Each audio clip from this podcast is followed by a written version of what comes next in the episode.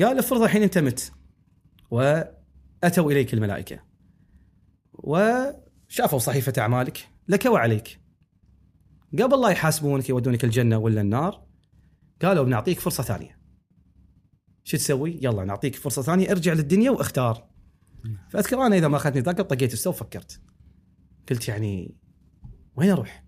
يعني فعلا الحين إذا أنا فرضت إن الله سبحانه وتعالى رجعني للدنيا ما أختار إلا طلب العلم انه في ظني الشخصي إن هذا الطريق هو طريق سعادة أخروية. فشبت يعني نار الحرارة في قلبي إن أتوجه للحوزه. بعض الناس مساكين فيهم وسواس، طبعا الوسواس على قسمين، قسم من الوسواس قد يكون مرضي يحتاج إلى علاج دوائي، لكن أيضا قسم من الوسواس راجع إلى عدم فهم المسائل الشرعية. في ناس تعيش بألم وتعيش اللي حوالينها بألم. فاحترام العقل واحد، ترجع للمتخصص، اثنين تتكلم بعلم. هذا هذا هذا هذا قمة العقلانية. صح. أما واحد ما يخربط يقول مثلا والله مثلا هذا الشيء حرام لأن مثلا افرض مثلا القبقب لأنه يتغذى على الفضلات. زين افرض شلته أنا حطيته في بيئة ما تغذى على الفضلات يصير يجوز يعني؟ هو مو منطق هذا. طبعا بين قوسين. أه واحد المشايخ يقول أه يتصلون علي؟ فأقول لهم أنا ما أستخير ولا أه ولا افسر احلام قاعد إيش درسوكم في الحوزة. فهو باني إن هاي الشغلات يعني أساسية إن الاستخارة يعني هذا شيء أساسي وتفسير الأحلام شيء أساسي. أهم سبب يخلي الطفل يحب الصلاة لما يشوف الصلاة لها أثر في البيت. لما يشوف إن الأم والام والأبو يصلون حنونين معاهم رؤوفين ما يعصبون على بعض ما يضربون بعض ما يصرخون. الحين شو يصير؟ يصير مشكلة. بيت الجيران مو بيت الجيران ولا اللي بعده يمكن العاشر هناك يسمع صوت الصراخ اللي قاعد يصير. يعني لعله أحد القصص القريبة أحدهم يعني ضرب يضرب أمه والدته ضرب. هذا شنو مقزز؟ أنا فكرت هذا شلون لما انشلت يوم يوم ضربها. الجواب سهل استدراج الله سبحانه وتعالى. الرواية الصحيحة عن ابي عبد الله عليه السلام رواية في الكافي. إذا أراد الله بعبد شر فاذنبه أتبعه بنعمة. بسم الله الرحمن الرحيم وأفضل الصلاة وأتم السلام على أشرف الأنبياء وسيد المرسلين المبعوث رحمة للعالمين. المصطفى الأمجد والرسول المسدد أبي القاسم المصطفى محمد وآل بيته الطيبين الطاهرين. اللهم صل على محمد وآل محمد وعجل فرجهم يا كريم. نرحب بسماحة سيد موسى العلي ونستضيفه اليوم ونتشرف بلقائه. تحت عنوان إن شاء الله نوفق في طرحه اللي هو تحديات فقهية معاصرة، المجتمع قاعد يمر ب يعني تطورات بتغيرات، مسائل فقهية جديدة مرات تطلع، فروع، تفاصيل أكثر تطلع، مسائل ابتلائية في المجتمع، فنحاول يعني قدر الإمكان نتطرق لجملة منها بحيث تنتشر الفائدة إن شاء الله في المجتمع. نرحب فيكم سيدنا وإن شاء الله يكون لقاء يعني سلس ونستفيد منكم قدر الإمكان حياكم الله جميعا. الله يحفظكم يا رب ويسلمكم يعطيكم العافية والصحة إن شاء الله. الله يعافيك إن شاء الله. شلونك سيد حياك الله حبيبي. الله, الله يسلمك. يحفظك يا رب. سيدنا بداية قبل لا ندخل في المحاور اللي ذكرها الأخ علي العطار خلينا نسولف شوي عنك أنت شوي سيدنا. يعني أنت معروف في مواقع التواصل الاجتماعي تقع وايد ناس خصوصا المجتمع الكويتي. يعرفونك يعني يعرفون هذا الاسم سيد موسى العلي. بس انت شخصيا سيدنا سولف لنا عن بداية اهتمامك في طلب العلم. متى بلش؟ وشنو الصعوبات اللي واجهتها؟ خصوصا مع مثلا ممكن الأهل. يعني معروف في مجتمعنا هذا أن طلب العلم شوي صعب عندنا. نعم. اي بسم الله الرحمن الرحيم الحمد لله رب العالمين وصلى الله على محمد وآله الطيبين الطاهرين واللعن الدائم على أعدائهم إلى قيام يوم الدين. اللهم صل بالنسبة حق بشكل سريع ما نطول في البداية أنا ما كان يعني عندي ذاك التوجه إني أصير طالب علم ولا كنت أتوقع يوم من الأيام هذا الشيء. هذا الشيء صار لعله يعني توفيق من الله سبحانه وتعالى لكن ما كنت ناوي هذا الشيء ابدا. يعني كنت منشغل بأمور أخرى ثانية يعني. يمكن 2008 أتوقع الشرارة الأولى. بدأت أتوقع في المحافظة على الصلاة في المسجد. يعني نعم. يعني شعور انه ودي أكثر أصلي في المسجد صلاة الصبح الظهر العصر المغرب والعشاء. فهذه كانت الشرارة الأولى إني خلتني شوية يعني عندي التعلق جانب التعلق في هالمسائل تعلق كبير. ويرجع الفضل بعد الله سبحانه وتعالى للسيد الباقري الله يحفظه. وهو يعني بين قوسين من العلماء الأجلاء فعلا ومن الناس مجهولة القدر. وأنا يعني شيء أقوله لله عز وجل أنا قلما استمعت إلى محاضرات شخص بهذه المتانة والقوة ومجهول القدر للأسف. نعم. فالبداية الأولى كانت هني. أحضر الصبح الظهر المغرب العشاء أسمع إلى إلى كلماته ميزة كلماته كانت تعطي الإنسان يعني حالة يغير تفكيرك تجاه الحياة إذا بقول هالكلام يعني كان عنده القدرة السيد الله يحفظه إنه شلون يخليك تنظر للدنيا شلون تنظر للآخرة فكان عنده قدرة هائلة جدا في إنه يخلي الإنسان يعيد حساباته في أمور كثيرة أي مسجد هذا تذكر؟ مسجد السيد الباقري في الجابرية مسجد نعم. بلوش نعم فهني كانت البدايات الأولى وكبرت شوية شوية الشغلة الثانية من الأمور اللي كانت مهمة جدا كنت أروح الجامعة. وفي ذاك الوقت يعني الانترنت ما كان متوفر يعني مثل الحين نعم فطريق طويل شو أسوي؟ فمرات كنت أحط أشرطة الوالد الله يعطيه العافية اشرطه محاضرات دينية وكان هني عهدي بها جديد يعني إلى حد كبير جدا. حط الشريط أسمع أسمع روايات يعني رواية عن أهل البيت عليهم السلام وهذا العالم يشرح هذه الرواية. فتأثرت كثير تأثرت كثير وهذا مصداق لي ما جاء في الزياره الجامعة كلامكم نور. قمت شوية أفكر بطريقة مختلفة. هني أنا مو مقرر أصلا أروح الحوزة ابدا، أروح الجامعة وأرجع أروح الجامعة وأرجع. هو هذا ال- الشارح هذا الشخص اللي كان يشرح الرواية كان يكلم طلبه قدامه فقال لهم هذا المثال، هذا المثال أتوقع كان اللي أعطاني الشرارة القوية إني أفكر إني أروح الحوزة. قال افرض الحين أنت مت وأتوا إليك الملائكة وشافوا صحيفة أعمالك لك وعليك. قبل لا يحاسبونك يودونك الجنة ولا النار قالوا بنعطيك فرصة ثانية. شو تسوي؟ يلا نعطيك فرصة ثانية ارجع للدنيا واختار. فأذكر أنا إذا ما أخذتني ذاك طقيت السو وفكرت. قلت يعني وين أروح؟ يعني فعلا الحين إذا أنا فرضت إن الله سبحانه وتعالى رجعني للدنيا ما أختار إلا طلب العلم لأن في ظني الشخصي إن هذا الطريق هو طريق سعادة أخروية. فشبت يعني نار الحرارة في قلبي إن أتوجه للحوزة. إني صار عندي مواظبة أكثر.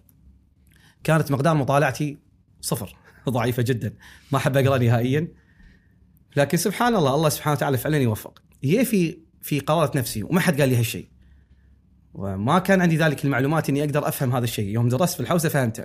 هي في بالي ليش ما أقرأ شيء أنا أحبه؟ لأن لو قريت شيء أنا أحبه ممكن أقدر أخلصه. فأذكر أول كتاب قريته القصص العجيبة لسيد صغير كان. عبارة عن يعني حالات الأموات وكذي وشنو شافوا.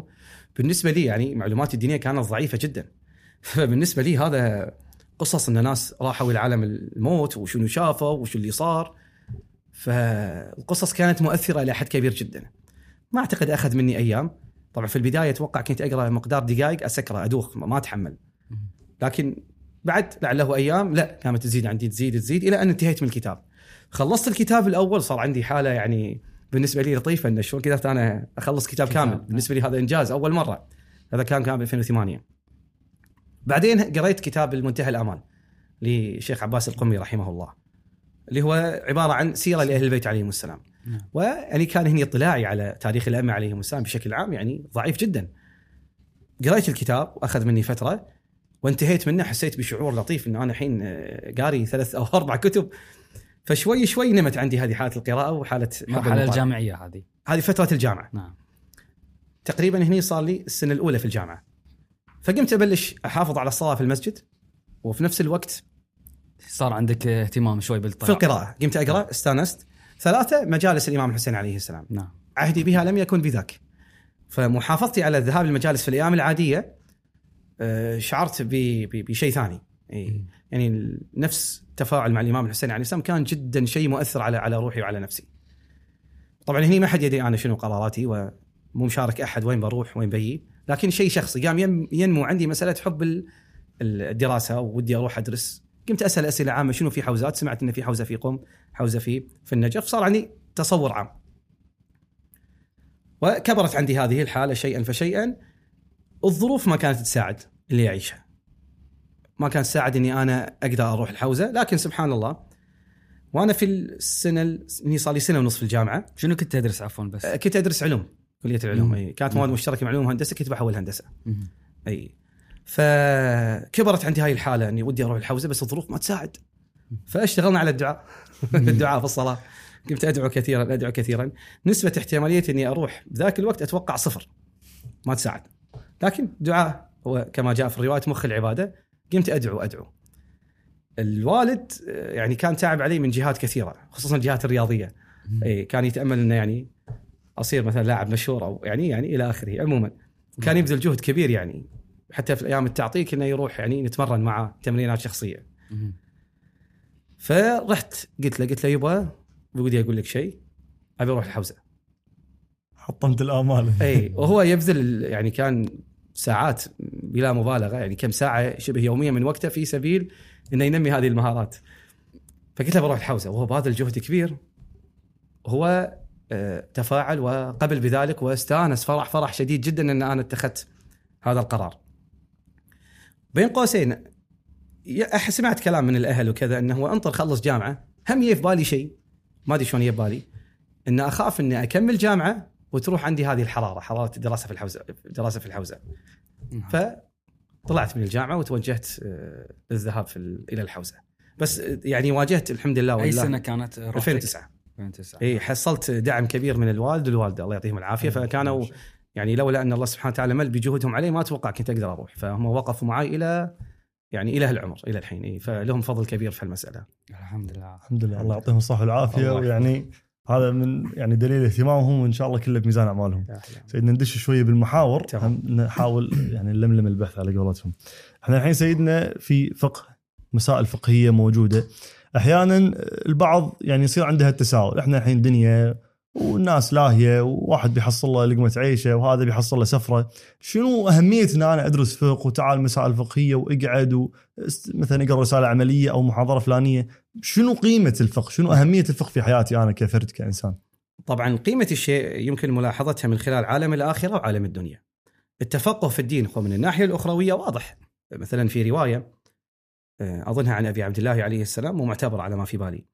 لحديث واحد تأخذه في حلال وحرام خير لك من الدنيا وما فيها ذهبا وفضة. يعني أنت مسألة واحدة تعمل بها وتتعلمها. لو أنت قدرت تحول هذه الدنيا إلى ذهب وفضة فحديث واحد تأخذه في هالمسألة من جهة الثواب أعظم من كل هذا. فواضح من جهة الآخرة المسألة يعني لها ثواب عظيم من الله عز وجل. ما أعتقد يوجد إنسان يناقش في في هذه هذه الحقبة. فحقبة الآخرة واضحة أن التفقه في الدين أساس أساس. لو وددت أن أصحابي ضربت رؤوسهم بالسياط حتى يتفقهوا. وروايات كثيرة. العامل على غير بصيرة كالسائر على غير الطريق. لو كانت هذه النقطة. لا يزيده سرعة السير إلا شنو؟ بعد. إلا بعده فكل ما اتجه الإنسان الطريق الخطأ وحتى لو أسرع فراح يضل الطريق وراح يبتعد عن النقطة المنشودة. فمن جهة عالم الآخرة المسألة واضحة. ما أعتقد تحتاج إلى بيان كبير وكثير. أما من جهة عالم الدنيا فالتفقه في الدين يعطيك يعطيك سلاسة في فهم الواقع اللي تعيشه. مرات واحد يحتاط في مسائل ليست مورد الاحتياط. جهل الإنسان في المنظومة الفقهية تخليه يتعامل بطريقة خطأ، مرات إنسان يركز على أمور لم يو- يوليها الدين اهتمام كبير، فيركز عليها ويضخمها مع انه هذا مو صحيح. نعم لها لها ذاك ال- الأهمية بس أهميتها بمقدار محدود. فالتفقه في الدين يعطي الإنسان حالة مهمة جدا في تقييم الواقع اللي يعيشه. وفي نقطة مهمة جدا ترتبط في الجهة النفسية في الإنسان. الإنسان إذا فعل معين يعتقد إن هذا الفعل حرام وهو حلال قاعد يتعامل معاه إنه حرام هذا يدمره فيخليه يتجرأ على كثير من الأمور فلو الإنسان كان عنده بصيرة فقهية يقدر يجاوز نقطة في غاية الأهمية تصنع الإنسان فرق بين أنت تسوي شغل شغلة وتدري إنها حرام والثانية تدري إنها حلال. إذا أنت تدري هي حرام في الواقع هي حلال. أنت راح يصير عندك تجرأ على معاصي كثيرة. فتقول خلاص أنا قاعد أسوي شيء بس أنت اسأل. قد يكون في مخرج شرعي هني ومو خطأ. إذا إذا المخرج ثبت أن هذا الشيء فعلا الدين ما يمانع منه فتعامل معه معاملة الحلال. فهذه النقطة النقطة النفسية الاجتماعية وايد مهمة للإنسان يعرف سلوكيات اللي قاعد يسويها غلط ولا صح حلال ولا حرام. فمن أنا أذكر قصة مرة أحد الأشخاص يعني قال لي سيد أنا علي قضاء صلوات يمكن عشر سنوات. بس يقول لي يقول لي السبب اللي كان يخليني ما أصلي شيء واحد أحب ألبس شورت طول الوقت أنا لابس شورت عجيب لو يقول والله لو كنت أدري إن لبس الشورت يجوز مع الصلاة كان الحين أنا ما علي ولا قضاء. يقول ابدا يقول بدليل أي وقت كنت أكون لابس بنطلون طبعا هذا الحين مو مبرر يعني بس أتكلم لك كواقع شلون الشاب يعيش. اي ناس شلون قاعد يفكر. فيقول لو أنا الأيام اللي كنت ألبس فيها بنطلون ما كنت أطوف ولا صلاة بس هذه العقبة الوحيدة. هو مثلا لبس الشورت الفقهاء يذكرون فيه كراهة بس ما يذكرون إنه هو حرام أو تبطل مع الصلاة. صحيح. هذا اثر يعني يعني يعني مصداق أو أو مثال شلون الإنسان مرات إذا عنده عنده عنده معرفة فقهية يتجاوز وايد مشاكل وايد مشاكل مثلا مرت قصص مثلا آه، أحيانا أحيانا مثلا آه، ناس تبتلى بناس عندهم بلاغة شف يعني إنسان فضولي يتدخل بخصوصياتك أنت إذا عرفت مثلا شلون تتعامل معاه بالتورية تحل وايد مشاكل تقدر تجاوبه جواب فقهي جائز. تبعده عن إنه هو تنحرج إنه يعرف خصوصياتك المعينة. صحيح. فإذا أنت عندك ثقافة فقهية تقدر تتملص من وايد مشاكل واحيانا تضطر تستعمل التورية بسبب ال- ال- الشخص اللي قاعد تتعاطى معه. فإذا الاطلاع الفقهي ييسر الأمور كثيرة جدا. بعض الناس مساكين فيهم وسواس. طبعا الوسواس على قسمين. قسم من الوسواس قد يكون مرضي يحتاج إلى علاج دوائي. لكن أيضا قسم من الوسواس راجع إلى عدم فهم المسائل الشرعية. في ناس تعيش بألم وتعيش اللي حوالينها بألم. يعني فعلا أذكر أنا أحد الأشخاص كان يقول لي هذا ولدي عمره 16 سنة تقريبا يبدل ست إلى خمس ملابس يوميا كاملة. زين هذه الخدامة كانت يقول أبوه كان يقول تتعب. وفعلا يعني تكره الوضع شنو هذا؟ فاحيانا الإنسان مو بس يتعب يتعب اللي حوالينه لأنه مو عارف مسألة شرعية معينة. فعدم التضلع في المسائل الشرعية يوقع الإنسان فعلا في مشاكل مشاكل حياتية واجتماعية. انت ليش مثلا تدقق مثلا وايد في الطهارة والنجاسة؟ طريقة تطهير واحد اثنين ثلاث. ليش العقد؟ واحيانا تصير مشاكل قد توصل للطلاق. لأن مثلا الولد نجس المكان وعفس البيت وأنا أذكر مرة صارت معنا هالشيء. أحدهم يهدق يصرخ يعني صوته عالي. أنا قلت أكيد هذا فقد فقد الحين هو قاعد يكلمني. ولده مثلا قاعد ينازع. وطلعت لا بس الولد منجس البيت. بس لأنه هو فيه وسواس ما عارف يتعاطى مع مع الواقع. فيعتقد إن النجاسة خلاص انتهت الحياة. ابدا. النجاسة أشيل عين النجاسه أصب الماء أشيل الماء طهر المكان إذا كان الماء قليل. بس هذا وايد سهله يعني. ما تحتاج أصلا أدنى جهد فمعرفة ال- الضوابط الشرعية أنا أتوقع تخليك تعيش الحياة مرتاح جدا مرتاح جدا مرتاح. تعرف شلون تتعامل مع الواقع اللي تعيشه. أحسنت سيدنا. يعني فعلا سيدنا أحيانا الإنسان لما يعني مثل ما تفضلت يكون عارف بعض الأمور تروح عنه هذه الوساوس وهذه الشكوك. مع هالأهمية مع هال خلينا نقول ال- ال- الفائدة الكبيرة. تلاحظ سيدنا في إقبال من الناس في المجتمع على التفقه؟ يعني سواء يجون مثلا اتصالات سواء مثلا الحين ما أتكلم الاتصالات اللي واحد اللي يبي يريح راسه بس يدق على العالم. نعم. لا تلاحظ في مثلا لما تسوي دورات مثلا سيدنا أو غيره في إقبال من الناس يبون يتعلمون ولا كل شيء يبونه بالساهل ولا شنو تقييمك حق هال شوف الواقع يعني الإنسان في هذا الزمن زمن الإنترنت يدور الأسهل. اي بس تقول لي مقدار اهتمام الناس بالفقه صار أكثر من الزمن السابق هذا أكيد. آه ممتاز. احد أحد أهم اسبابها مسائل التواصل التليفون الأرقام. قبل كان إمام المسجد آه، مثلا ما عنده نقال الناس تضطر تروح لباب بيتهم تسأله قد يكون مشغول وقد وقد إلى آخره. فتتكلم مثلا كمسائل لا يعني أحيانا الواتساب أخليه فترة يوصل عدد الرسائل 2000 3000 ما شاء الله. 2000 3000 رسالة. فضلا عن اتصالات اليومية الكثيرة جدا وفضلا عن وسائل التواصل الثانية. فتقول لي في في أسئلة إي نعم في أسئلة صراحة وكثيرة جدا جدا جدا الاسئله كثيرة. ولكن بنفس الوقت في عند الإنسان حالة إنه يبي كل شيء بالساهل. هذه بسبب مم. ال- الواقع الاجتماعي اللي عاشه والواقع اللي قاعد يعيشه الانترنت إنه كل شيء آه، أحصله بسرعة. وأنا قبل كم يوم تكلمت إنه هو حلو إنه هو قبل لا تسأل السؤال سوي بحث ابحث. نعم. حتى انت تستفيد وايد وايد تستفيد. تنفتح على فيديوهات تنفتح على مسائل ثانية ما كنت داري فيها. وترى راح تلاقي أجوبة كثيرة. فحلو ان الإنسان يبذل جهد. بس تقول لي كإقبال نعم في إقبال في في معرفة المسائل الفرعية. بس في نقطة مهمة جدا. عادة نسأل بعد وقوع الحادثة. وهذا غلط. هذا يوقع الإنسان في في أخطاء كثيرة. قبل كم يوم واحد جاني المسجد وأنا قبل كم يوم متكلم وهو يحضر المسجد. متكلم إنه لا تروح العمرة إلا لمن تكون عندك اطلاع زين. وصل نعم.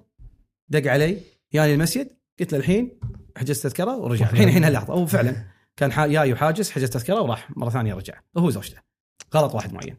عنده مشكلة بال أي مشكلة في في السعي. نعم. تضطر إنه هو إلى الآن على حرامة باقي.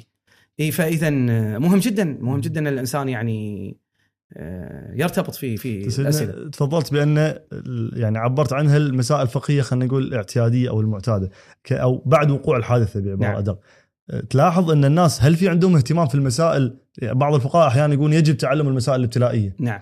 تلاحظ في عنده المسألة يعني يبي يتعلم شيء يبتلى فيه ولا الغالبية الساحقة بعد ما يطيح الفاس بالرأس؟ لا الغالبية لما يطيح الفاس بالرأس. آه. عقب ما تصير المسألة وأنا عادة يعني مرات شوية أشد على الطرف المقابل لمصلحته. يعني ابى انبه على شغلة. قبل كم يوم هم واحد آه، كان يسألني إنه هو عندهم حالة طلاق وكذا فشرحت له. يبي يصير الطلاق. فقلت له إنه هو لا في حسب شرحك هذا الزوج يقدر ياخذ مبلغ مالي في في التطليق لزوجتي بسبب الحالة الخاصة. مو كل الحالات كذي. فقلت له شوف قبل لا تجاوبني لحظة. أدري إن هذا شيء صعب بس أنتم السبب. ليش ما سألتوا؟ العقل يقول أنت تدخل في مؤسسة مؤسسة الزواج، الزوج لازم يعرف كل حقوقه والزوج لازم يعرف كل حقوقه، هذا واحد، اثنين لازم أعرف لو صار كذي هذا الحل الموجود وهذا الحل الموجود، لأن إذا أنت فهمت هذه المنظومة تقدر تحط حلول استباقية من الحين، عندنا شيء اسمه الشرط. أنا أقدر في العلاقة الزوجية أشرط.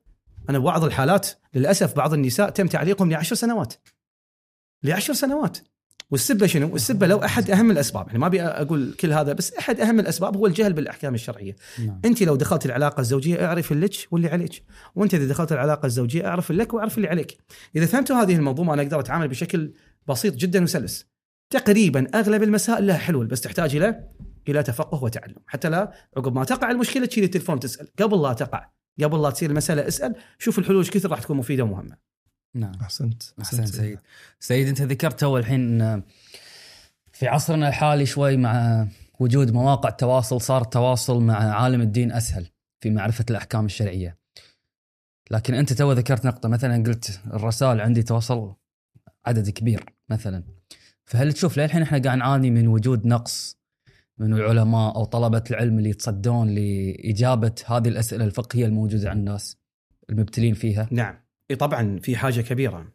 أحد الأشخاص مرة كان يقول لي يقول لي يعني ما قاعد نشوف آه، جهد لطلبة العلم. وين ال... وين الناس؟ ليش كذي في جهل؟ شنو؟ قلت له قلت له تدري من سبب المشكلة؟ قلت له أنا وياك والمجتمع إحنا سبب المشكلة. قال شلون؟ قلت له ربيت ولدك يكون مهندس صح؟ وأنت ربيت ولدك يكون طبيب. ربيت ولدك يكون يصير طالب علم؟ هل فكرت يوم من الأيام إن مجتمعنا في حاجة؟ فبما أن المجتمع في حاجة وأنا ولدي ذكي وخوش إنسان خوش طفل مبين عليه فليش من الحين ما أغرس فيه هذه المسألة؟ نعم. فإذا أنت مو معقولة تبي تبي مجتمع مكون من مئات ال... فينا إحنا يمكن مليون و600 نعم. مو معقولة إنه هو عدد طلبة العلم يتجاوز ال 200 طالب علم ولا شيء هاي كنسبة مئوية. من السبب؟ السبب المجتمع. المجتمع واحد ما قاعد يغرس في أبناء الأط... في أذهان الأطفال ان يصيرون طلبة علم. ثانيا قلت له قلت أنت تدعم طالب علم؟ أنت تدري هذا شلون عايش؟ في النهاية هو هو هد وظيفة معينة أو هد آه، شغلة معينة أو دراسة معينة ويقدر يحصل ويقدر يصير معاشه 2000 3000 دينار. قادر. نعم. أي واحد يدخل جامعة يقدر يحصل هالمعاشات. هو تنازل على هالشيء هذا مو نوع من الاستجداء. ولكن أنت في المقابل هل فكرت يوم من الأيام تدعم؟ لأن واضح أن الدعم إلى حد ما سواء بكلمة سواء بنصيحة سواء بمال سواء بتوفير سكن إلى آخره من الدعوم الطبيعية اللي يحتاجها كل إحنا في النهاية جسد واحد. إحنا نعم. جسد واحد. هل أنت فكرت تدعم أحد طلبة العلم حتى تقول والله في مشكلة طلبة العلم قليلين؟ طبعا في ظل هالزمن, هالزمن وارتفاع الأسعار وجود المشاكل المالية هذه إذا صار طالب علم راح يخسر وايد امتيازات. نعم. فهل أنت أول شيء ربيت؟ واحد يصير طالب علم وشجعت. الشغلة الثانية هل أنت دعمت؟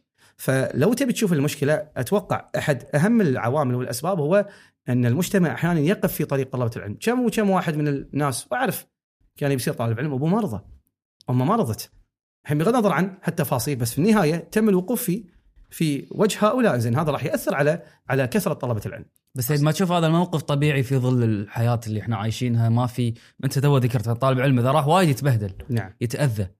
شوف يعني آه، شنو ممكن الحلول اللي نقدر نوصل لها؟ إن نتكاتف جميعا نتكاتف. لا لازم يصير في تكاتف بالمجتمع. وطبعا أنا في تقديري الخاص إن طالب العلم إذا سلك هذه الحياة لازم يبتلى لأن الطريق صعب. ولكن آه، ما أتوقع المسألة راح تكون وايد مشكلة مادية بعد فترة. في, في تقديري الخاص بسبب يعني الله سبحانه وتعالى توفيق رب العالمين آه، الإنسان يقدر يتجاوز وايد من هالمشاكل. الله الله الله يفتح البركة على على هالإنسان فعلا. فالمسألة ما أتوقع بتلك الصعوبة تحتاج في البداية اختبار. حالها على أي شغلة ثانية. أحسنت. زين سيدنا أنت الحين تفضلت وكلامنا يمكن صار شوية منصب أكثر على جانب الرجال. أه بلا شك يعني إذا هذا حال الرجال فحال النساء يعني أشد وأشد. في نعم. نقص خلينا نقول المبلغات في نقص ال- يعني خلينا نقول طالبات العلم في نقص نعم. ال- ال- النساء اللي ممكن مثلا يجوب يجاوبون على الأسئلة مثلا الخاصة بالنساء أو غيره. ففي عندنا مشكلة هني واضح إن فيها نقص. واحيانا في مشكلة سيد يعني خلينا نقول مزدوجة. أحيانا أنت وانت تفضلت بأن في شاب يبي يروح يطلب العلم امه وابوه ما يخلونه.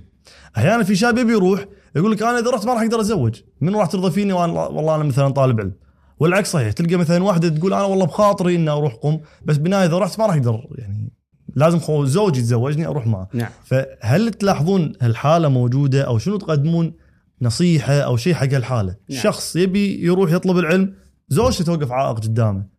مرة تبي تطلب العلم ريلها يوقف عائق قدامها و ما يدور فيها يعني بشكل عام الفلك. ومن يتق الله يجعل له مخرج. مخرجا. فعلا يعني إحنا لازم ما نغيب عن القرآن في يعني القرآن مو كتاب للقراءة فقط كتاب للعمل. فعلا الإنسان إذا إذا إذا اتقى الله سبحانه وتعالى وسعى الله سبحانه وتعالى يفتح أبواب يفتح أبواب وقصص كثيرة شفت في حياتي مع الطلبة الله سبحانه وتعالى فتح أبواب. ظروف قاسية ظروف صعبة لكن الله سبحانه وتعالى نقل الإنسان من حال إلى حال. وإحنا في النهاية نعتقد أن الله سبحانه وتعالى بيده كل شيء. وهذا بين قوسين. من أحد أحد أهم الروايات التي أثرت علي في هالفترة كنت أسمع فيها هال- هالأشرطة. هذه الرواية ما أنساها. إن الإمام الصادق عليه السلام الواجب في الكافي. قرأ في إحدى وصايا بعضهم. حديث قدسي منسوب لله عز وجل. آه، مضمون الحديث كذي يقول أبخيل أنا فيبخلني عبدي. أوليس الجود والكرم بيدي؟ أوليس أنا محل الآمال؟ فمن يقطعها دوني؟ فمن ذا الذي أمنني لنوائبه فقطعتها فقطعتها دونه؟ متى متى واحد فيكم وقع في مشكلة والتجأ إلي وأنا رديته؟ يقول أفتراني أبدأ بالعطاء قبل المسألة ثم أسأل فلا أجيب سائلي؟ وأنا أعطيك قبل لا تسألني. الحين أتوقع لما تسألني أردك. لذلك الحسن الظن بالله عز وجل فعلا شيء بلسم على قلب الإنسان. إذا دعوت فظن أن حاجتك بالباب يعني إحنا لازم ما ننسى هذه المفاهيم العظيمة الموجودة في تراث الأئمة صلوات الله عليهم في القرآن الكريم. بان الإنسان ترى إذا بذل جهد ترى الله سبحانه وتعالى يفتح يفتح الأبواب. ولكن إنسان قاعد في البيت ومثلا بدون ما يأخذ بالأسباب الطبيعية أو ما عنده ذاك الحسن الظن بالله عز وجل ولا يتوقع بأن النتيجة تكون بهذه الطريقة. فنعم في عوائق في مشاكل ولكن الأخذ بالأسباب الطبيعية والأسباب الغيبية عامل مهم جدا. وثم في النهاية أنت تسوي اللي عليك والنتيجة اولا واخرا بيد الله سبحانه وتعالى لكن أنت تبذل السبب الطبيعي والمسألة بيد الله سبحانه وتعالى. أحسنت. سيدنا نقطة أنا جت ببالي ما أدري أنت ذكرت أن عندنا نقص في ذهاب الناس إلى طلب العلم. نعم. بس طلبة العلم نفسهم اللي موجودين الحين. ما تشوف أيضا في قد يكون جانب آه، منهم أن مثلا عدم مثلا ال- النزول للمجتمع عدم نعم. مثلا المشاركة في التواصل الاجتماعي يعني نسمع هاي الكلام من بعض الناس أن نعم. هذا العالم ما قاعد يتصدى ما قاعد شوف في مشكلة موجودة هذه نعم. مو... شوف آه، آه، طلبة العلم لهم أدوار نعم أهم دور هو وجود الأستاذ في الحوزة لأن لولا وجود هذا الأستاذ في الحوزة ما راح يقدر يخرج آه، ناس مستواهم العلمي قوي وجيد فهي تعدد في الأدوار وشنو؟ وحدة هدف. يعني ما يصير إحنا بعد نقول كل الناس مبلغين صح. كل الناس مجتهدين كل الناس مراجع آه، كل الناس أساتذة حوزة. هذا خطأ. لازم يصير في تنوع يصير في تنوع. مع كل هذا يعني يمكن ما أبي أتحامل بس بشكل عام في نقص من هالجهة. نعم. بعض الطلبة ما شاء الله نعرفهم أصدقاء ومستواهم العلمي ممتاز وقوي لكن تشخيص. هو يقول أنا ما أشوف في حاجة. لأنه مثلا ما يبلغ مسامع هالمشاكل وهالقضايا وهالشغلات فتلاقيه مثلا مشخص بأنه لا مو بتلك الحاجة. نعم. في تقصير من هالجهة بشكل عام ما أبي أبالغ في المسألة لكن في تقصير نعم في تقصير في المسألة هذه نعم احسنت سيد نروح سيد حق جانب ثاني في مسألة ال- تعامل الناس مع المسائل الفقهية اللي نرجع حق هذه المسألة اللي تكلمنا عنها في البداية. يعني في جانب إحنا عندنا من من الأحكام الشرعية اللي هي نأخذها عن طريق التسليم. بس في فئة من الناس أنت يمكن تكلمت عن هالموضوع في أحد المقاطع إن في فئة من الناس دائما يحاول يبي يعرف شنو سبب أو علة الحكم. نعم. ليش مثلا إحنا عندنا خصوصا الشيعة ال- القبقب حرام مثلا نعم. المحار. نعم. الأغاني ليش حرام؟ شنو سبب تحريمها؟ ففي فكرة تنطرح إن المبلغين ليش بدال ما يذكر لي الحكم الشرعي خلي يذكر لي الأسباب. ليش هي حرام؟ هل أنا في ضرر؟ هل أنا في آثار سلبية؟ يقول أنا أبي أقتنع. نعم. ودائما هي الجواب إن إحنا ديننا مبني على التسليم. نعم. فهل تشوف الانسياق وراء هذه الفكرة؟ إن أنا أبين العلل أبين هذا. هل هو شيء جيد ولا بالعكس هو نعم. شيء سلبي؟ شوف إحنا ما نقدر نتبرع آه، عن الدين ونجاوب شغلات هو ما جاوب عليها. هذه نقطة وايد مهمة. إحنا عندنا طبعا فهم المنظومة الدينية تعالج مثل هالإشكال. هو لو الأشخاص هؤلاء عندهم ارتباط في كتب ال- الكتب الروائية وادله وأدلة ال- المسائل ما يسأل مثل هالسؤال. لأن أنت مو فاهم ال system شلون شغال. ال system شغال. عندنا رواية. قالت مثلا الغناء مما توعد الله عليه النار نقطة على السطر نعم شو أسوي؟ شو تبي أقول لك الأغاني حرام لأن الأغاني تسبب مثلا خفه في النفس، أنا قاعد أتبرع. بل بالعكس أنت المفروض تحترمني أكثر لو أنا قاعد أتكلم بعلم. يعني أنا قاعد أقول لك ترى هذا حدي، ما أقدر أ... ما أقدر أقول لك شيء أنا مو متأكد منه. أنت كإنسان تقدر تقول اي والله هذا إنسان دقيق وعنده تقوى وورع بحيث ما رضى يقص علي ويقول لي شغلات هي مو موجودة.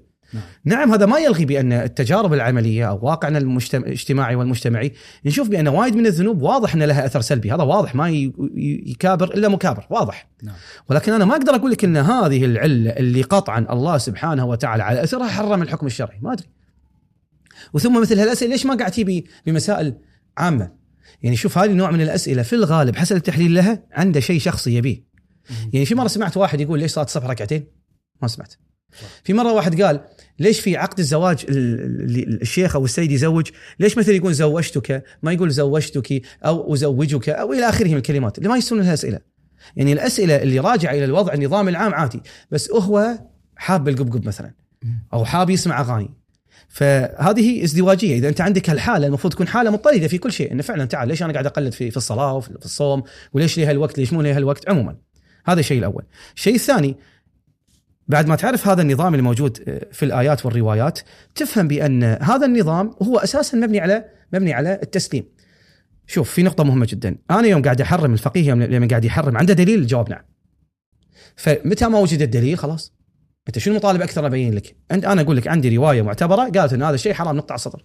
نعم. فإذا ما كان في دليل أنت من حقك تعترض تعترض، أنا م- فقيه تقول لي شنو الدليل مثلا على على استحباب مثلا صلاة الليل، أقول لك عندي رواية معتبرة قالت واحد اثنين ثلاث. فأنا كدليل عندي دليل. تقول مثلا آه، ليش مثلا المادة الفلانية حلال؟ أقول لك مثلا أنا ما أعرف شنو حقيقتها وفحصنا فنرجع لأصالة البراءة بأن كل شيء لك حلال. نعم. فأنا عندي دليل في التحليل والتحريم بس ما أقدر أنا أتجاوز هالنقطة وأقول لك شغلات أكثر أنا ما أعرفها. نعم. فهذا أمر عقلائي وطبيعي. ويوجد دليل لكن هذا الدليل دليل ما فصل لنا بالضبط ليش هذا الشيء حرام. فشو تبي أتبرع لك؟ أذكر لك آثار ممكن أذكر لك آثار لكن هذه الأذكار لا تعد كونها ظنا ظن في النهاية. صحيح فهذا مقدارها لازم تتعامل مع تتعامل معها بهالمقدار هذا. سيدنا أحيانا يعني اللي قاعد تفضل فيه بأن المشكلة الأساسية صايرة في فهم فلسفة الإسلام خلينا نقول أو التسليم اللي موجود في الإسلام وطاعة الله عز وجل. نعم. أحيانا البعض يقول لك آه، هذا التسليم تعطيل العقل وإحنا الحين والله مثلا ليش ما أعرف ال- ال- العلة وهالأمور؟ حلو. فهذا تعطيل للعقل لما نعم. أنا أي أسلم لله عز وجل هذا فعلا تعطيل للعقل العقل؟ احترام العقل إنك تتبع غير المتخصص هذا احترام العقل.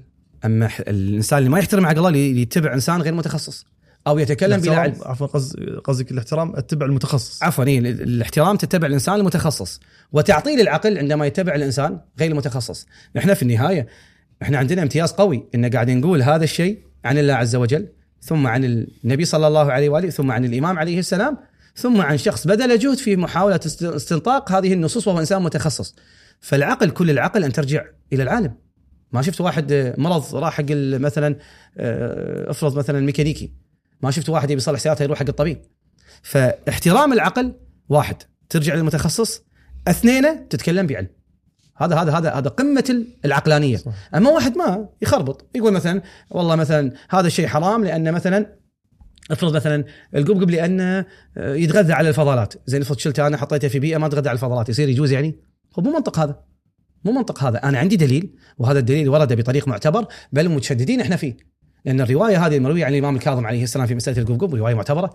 ولو كان إحدى سلسلة أحد الأشخاص الواقعين في سلسلة الحديث يكفي إنه ما وثق يعني ما ما حد قال إنه ثقة أو غير ثقة ولا طريق التوثيق راح نحكم بالرواية إنها ضعيفة ومشهور الفقهاء يفتون الآن المعاصرين بضعف الرواية اذا لا تقبل كدليل. فإحنا متشددين في في الدليل.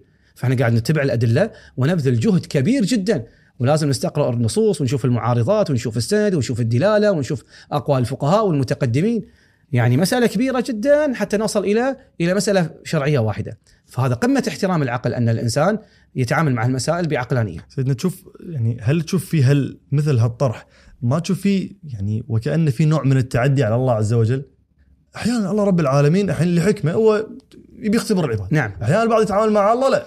تبي تأمرني بشيء أسلم إن هذا من الله. بس أن الله ما قال لي السبب ما اقتنعت. يعني يتعامل مع الله تقنعني أو ما أعمل كلام. وهذا يفتح باب انه يصير هرج ومرج في الحياة.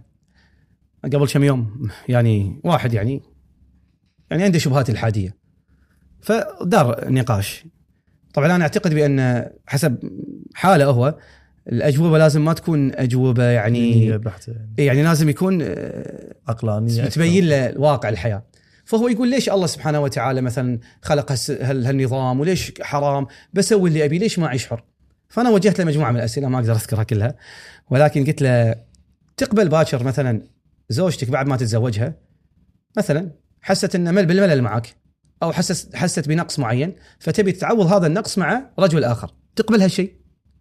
تقبل أنت هالشيء لا طبعا قال لي لا قلت له أنت الحين يوم قاعد ترفض وتعصب عليها وتصرخ إذا شفتها بوضع معين أنت الحين نفس الشيء اللي قاعد تنتقد فيه الله سبحانه وتعالى والعياذ بالله نفس الشيء أنت قاعد تطبقه مع إنسان ثاني إيش معنى؟ فهذه مو طريقة هذه إن أنا مقتنع ولا مو مقتنع افرض الحين أنا إذا فتحنا هذا الباب إذا أنت أنت من هو المقياس؟ قناتي ولا قناتك؟ ليش أنت ليش مو أنا؟ أنا مقتنع إن هذا الشيء من باب التسليم وإن هذا الشيء صح، أنت مو مقتنع، فلان مقتنع، فلان مو مقتنع، إذا إحنا خمستنا كل واحد فينا عنده رأي، شو نسوي؟ هل معقولة الله سبحانه وتعالى ترك الدنيا كذي هكذا؟ هل يعقل كإنسان عقلائي إن ما في شيء يقدر يميز الصح من الغلط؟ يعني معقولة أن الحقيقة كذي كذي ضحلة بهالطريقه ضحلة بهالطريقة بحيث ما نقدر نميز ولا شيء هو مو معقولة هالشيء فلازم نرجع إلى شيء يكون هو ثابت اللي هو إحنا اعتقادنا فيه اللي هو حديث الثقلين هذا الحديث العاصم من الضلال اللي إذا الإنسان التزم بهذين الأمرين الانسان يقدر يكون عنده أهلية يتعاطى مع الحياة ويبتعد عن الشبهات فتعطيل العقل عندما تخلي غير المتخصص يتكلم. في رواية لا بأس معتبرة عن أبي عبد الله عليه السلام يقول له ما حق الله على خلقه؟ قال أن يقولوا ما يعلمون ويكفوا عما لا يعلمون فإذا فعلوا ذلك فقد أدوا إلى الله حقه. حق الله علينا ان ما نتكلم بغير علم. تدري لو الناس تطبق هذه. هذا الحديث كان الناس عاشوا في راحة كبيرة جدا. أدري أدري ما أدري أسكت أقول ما أدري. فالإنسان إذا يتكلم بكل شيء الإنسان راح يجانب الصواب قطعا راح يبتعد عن الحقيقة فالإنسان بالعكس عندما يرجع للمتخصص ويرجع للعالم بل إحنا نقول يجب تقليد الأعلم لما نقول يجب تقليد الأعلم يعني الأعلم هو الأقرب عقليا لإصابة الواقع. الواقع فوين تعطيل العقل زين أنت تقول الحين مثلا بعض الشيء شيء يذكر إنه ما في تقليد وما في كذا السؤال هذه جدتي اللي عمرها 90 سنة شو تسوي؟ تبطل وسائل الشيعة تقرأ؟ زين إذا ما تعرف تقرأ وتكتب تقلدك أنت؟ هو أنت ما فررت منه وقعت فيه. زين بنتي اللي عمرها تسع سنوات تبطل تقرأ آه، صحيحة افرض صحيحة زرارة في لا تعد الصلاه إلا من خمس إيش فهم هذه؟ صحيح شلون تفهم الرواية؟ شلون تفهم الرواية يعني؟ يعني خلاص أنت هني تحط لي كلام ملخص الكلام ذاكر هذا كثير من العلماء ملخص الكلام راح يقوله هو نفس التقليد بس يبغى الناس تقلده هو لأنه هو يقول كلامي الصح يعني أنا أنا الصح فأنت اتبعني أنا ما فررت منه وقعت فيه ثم ماذا يعني؟ هذا التقليد هذا التقليد بعينه بس أنت غيرت اسمه هو إحنا مو مو صغار في السن تقول لنا أي كلمة تبي تمشيها علينا فمو تعطي العقل بل بالعكس احترام العقل عندما تقلد الأعلم في هذا التخصص. أحسنت أحسنت. بس سيد في فئة من الناس أنا مرت علي ما أدري إنه هو مو من باب لما هو مثلا يسألك شنو سبب تحريم هذا الشيء. هو مو من باب إنه يبي يلف على الحكم أو يبي نعم. هو م- إنسان متدين يعني.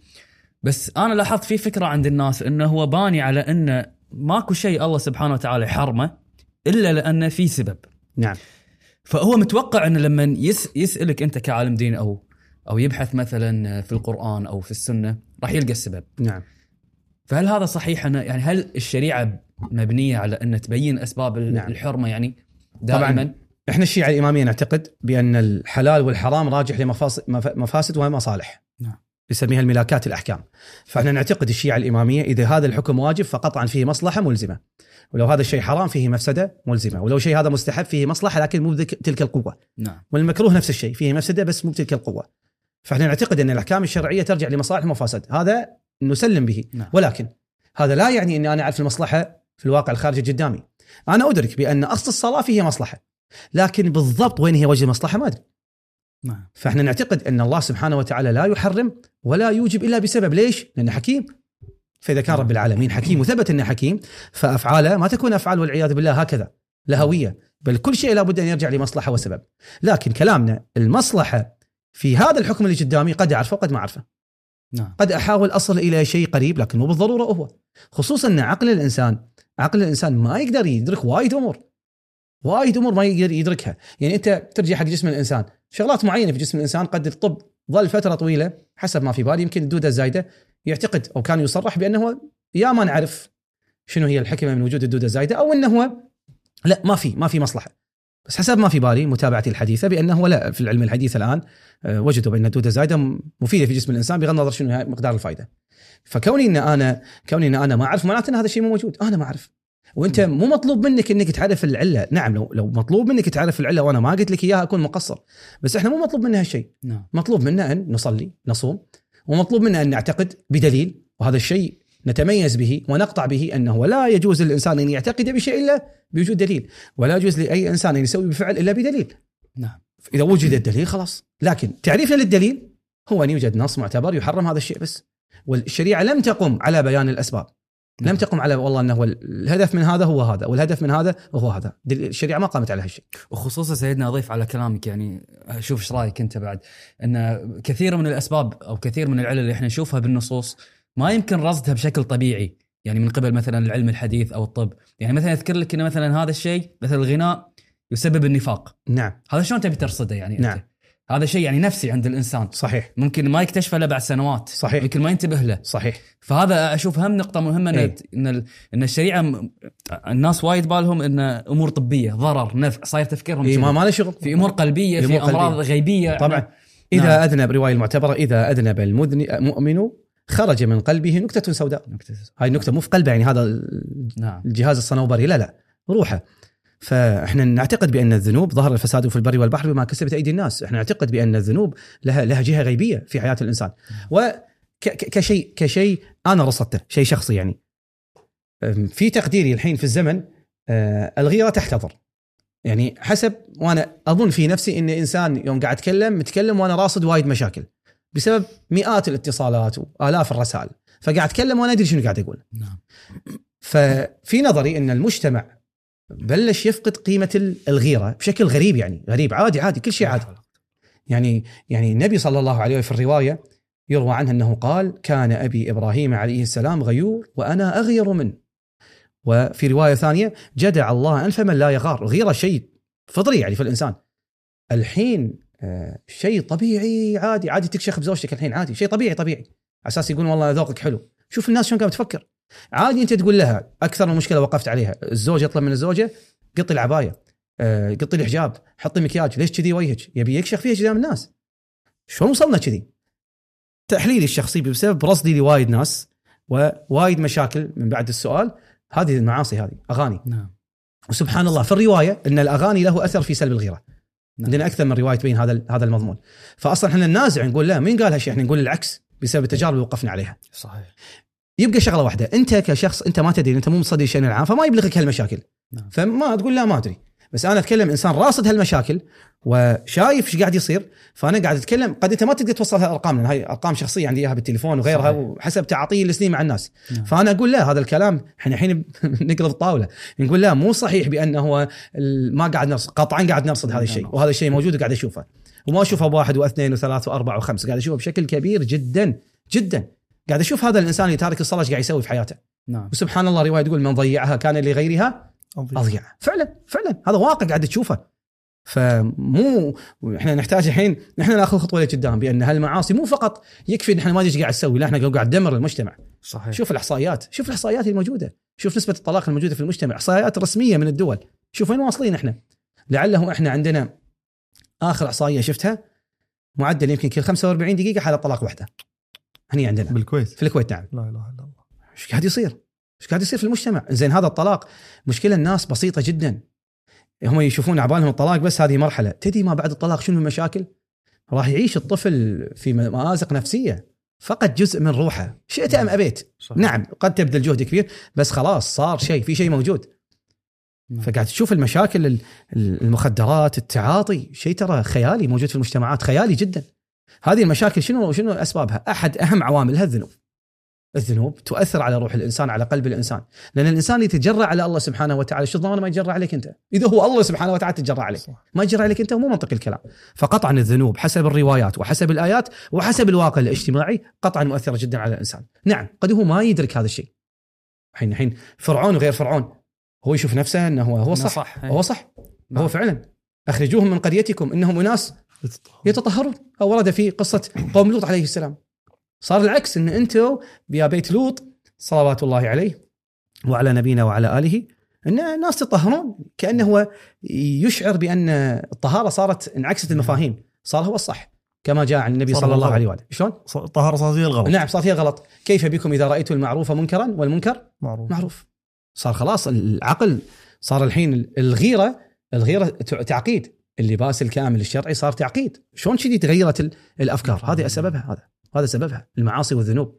ال- الآيات الروايات هذا من أهم الآيات اللي لازم يقراها ويتم إعادة قراءتها يا يا آيات الإضلال في القرآن الكريم. نعم. آيات الختم في القرآن الكريم. تشوف الله سبحانه وتعالى قاعد يذكر سنة غريبة وعجيبة. وفي رواية أنا دائما كنت أفكر هذا لا بأس أقولها سريعا. بالسابق كنت أفكر بهالشيء أقول هذا الإنسان اللي يطلع يسمع أغاني هذا شو ما تنقلب في السيارة ويموت؟ أنا أفهمه إنه قاعد يجاهر الله. يعني واحد قاعد يحارب الله سبحانه وتعالى بشكل متجاهر. أو هذا الإنسان اللي يسوي الأغلاط يعني ممكن يسوي المعاصي بشكل يعني لعله أحد القصص القريبة أحدهم يعني ضرب يضرب أمه والدته ضرب هذا شنو مقزز؟ أنا فكرت هذا شلون ريله ما انشلت؟ يوم يوم ضربها الجواب سهل استدراج الله سبحانه وتعالى. نعم. الرواية الصحيحة عن أبي عبد الله عليه السلام رواية في الكافي. إذا أراد الله بعبد شر فاذنبه أتبعه بنعمة. شفت شفت سنة الله شلون؟ واحد يسوي غلط. هذا الغلط الله سبحانه وتعالى شو يسوي؟ يرزقه. يترقى في وظيفته. آه، يحصل فلوس. يعيش مرتاح فيعتقد إنه هو شنو؟ وضع تمام. وضع تمام. قل هل ننبئكم بالأخسرين. أعمالا؟ هذا أخسرين يعني هذا أكثر إنسان شنو؟ خسران. الذين ضل سعيهم. الله ما قال ضل عملهم. سعي يعني قاعد يسوي؟ قاعد يتعب. قاعد يتعب. الذين ضل سعيهم في الحياة الدنيا وهم يحسبون أنهم يحسن وصنع. يحسنون. إحسان. صنعة. حسب مراجعتي السريعة لكلمة الصنع في القرآن تدل على الإتقان.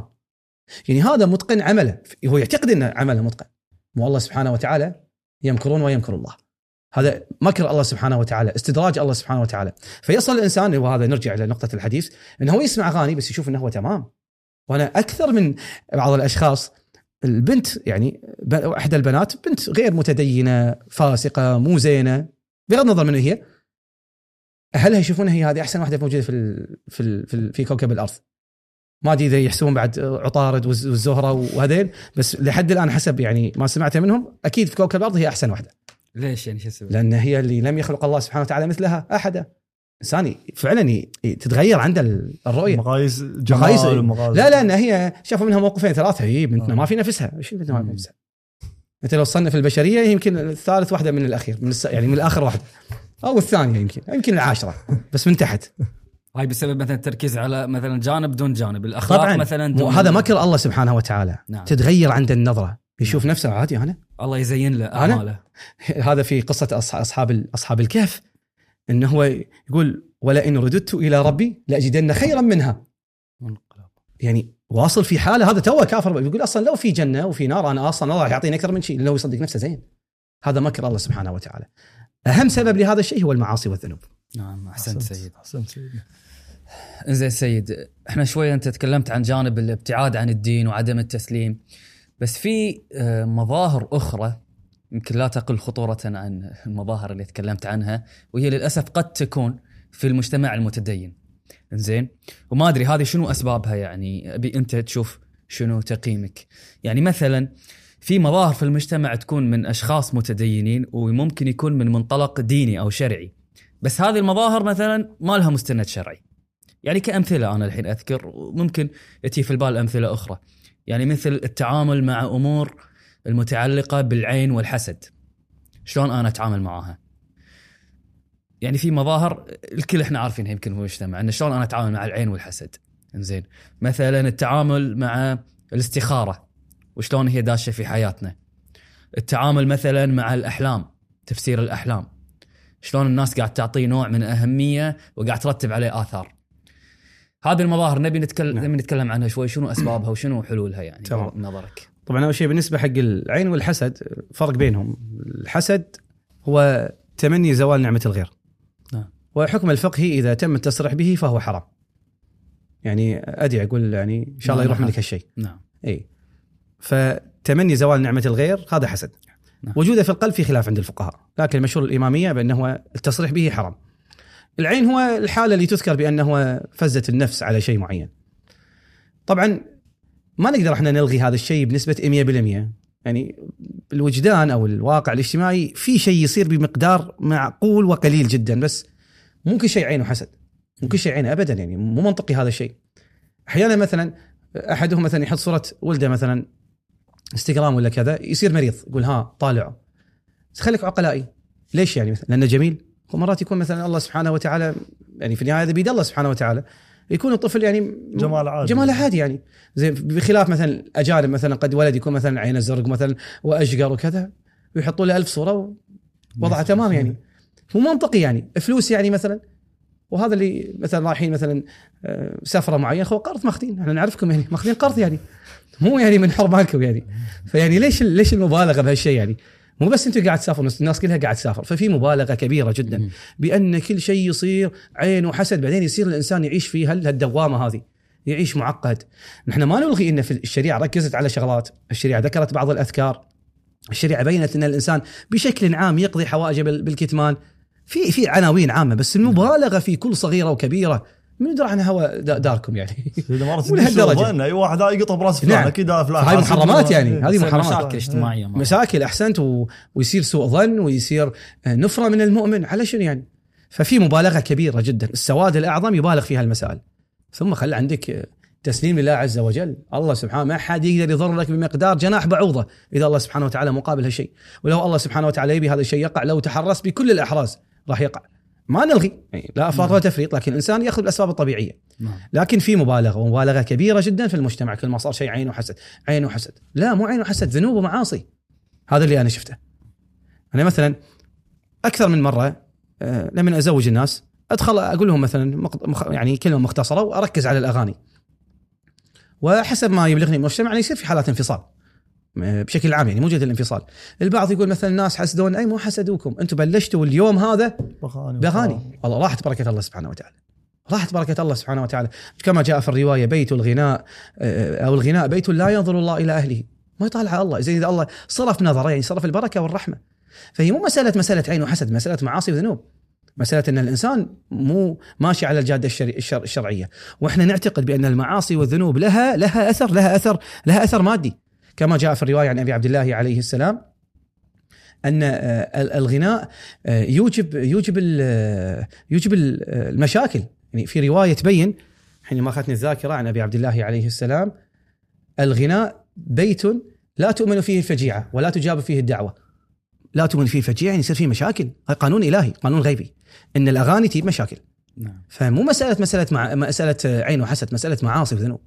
مسألة عدم الضبط الضوابط الشرعية. والروايات تبين بأن إذا إذا صار في معصية وذنب تروح الملائكة الشياطين. إذا الشياطين والشيطان بينه وبينه 10 كيلو متر يأشر لنا نروح له. زي بالك إذا كان معك بنفس الغرفة تأثيره بيكون أقوى. فالمسألة راجعة إلى إلى إلى المعاصي والذنوب بشكل أوضح. نعم أحسنت. هذا بالنسبة حق العين والحسد هاي بالنسبة لعين حسد نعم. نعم. بالنسبة ذكرنا أمثلة بعد مثل الاعتماد على أمور مثل الاستخارة والأحلام نعم. وهذه نعم. الأمور. طبعا آه، الاستخارة هذا مفهوم شرعي. مو أنا يخترع لي أخترع لي آه، شيء. طبعا في مسائل نبي نحط نقاط على الحروف. نبي نعرف أول شيء الدين شنو؟ شلون تكلم عن الاستخارة؟ ذكرت روايات علماء فصلوا في المسألة. أغلب الروايات واغلب ما هو موجود في فتاوى العلماء أن المراد من الاستخارة هو طلب الخير من الله عز وجل. دعاء يعني. دعاء. تدعو الله سبحانه وتعالى بطريقة موجودة في الكتب. هذا نعم. أقوى شيء. ما ابي الغي الشغلات الثانية بس أقول هذا الواضح في النصوص الشرعية. ولها شروط. ومن أهم شروطها كما جاء في الأخبار أن الخيرة بعد الحيرة. اخذ بالاسباب الطبيعية. أنا أستغرب واحد مثلا أعرف بعض الأشخاص يمكن ما أدري ما أدري 10 سنوات 20 سنة مو زاير الامام الحسين عليه السلام ياخذ خيره يطلع تطلع مو زينة. أي خيرة؟ أي خيرة؟ شو اللي بيصير؟ بتموت؟ وهنيئا لك. صح ولا لا؟ واحد رايح ميت وهو في طريق طريق الإمام الحسين عليه السلام، مو منطق هذا. تخسر فلوسك خلي فلوسك كلها تروح في سبيل الإمام الحسين عليه السلام، ثم ماذا يعني؟ فمو منطقي هذا إن خيرة في كل شيء. ياخذ منع على منتج العصير الفلاني، الشركة الفلانية، مو اليمين كذي. واليسار مو كذي يعني مو كذي. هذا الشيء بالشيء يذكر وإن كان شيء غريب يعني. أحد الأشخاص أعرفه من أهلي. كان يقول كنت رايح الهند. كان عندنا دراسة هناك. فيقول هذا واحد معانا كل شيء ياخذ استخارة كل شيء ياخذ استخارة كل شيء. فيقول إحنا ماشيين كان يوقف ياخذ خيرة. قاعد يستخير على شنو؟ يدخل هذا المكان الليلي اجلكم الله ولا لا؟ هذا النايت هذا يعني المكان الغلط المشبوه. يستخير على المعصية. لو طلع زينه راح دخل. شنو هذا؟ شنو هالعقل هذا؟ شو واحد يخت... يستخ... يستخير على شيء حرام؟ وين المنطق؟ المشكلة كما ت- تبين الروايات يتخذ الناس رجالا رجالا. خلاص اتخذ الرجل وهو قدوتك. في علماء وفضلاء وعلى العين والرأس. بس في النهاية مو فعل العالم هو الحجة.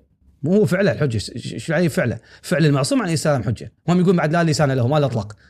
فما بالك في, في, العالم.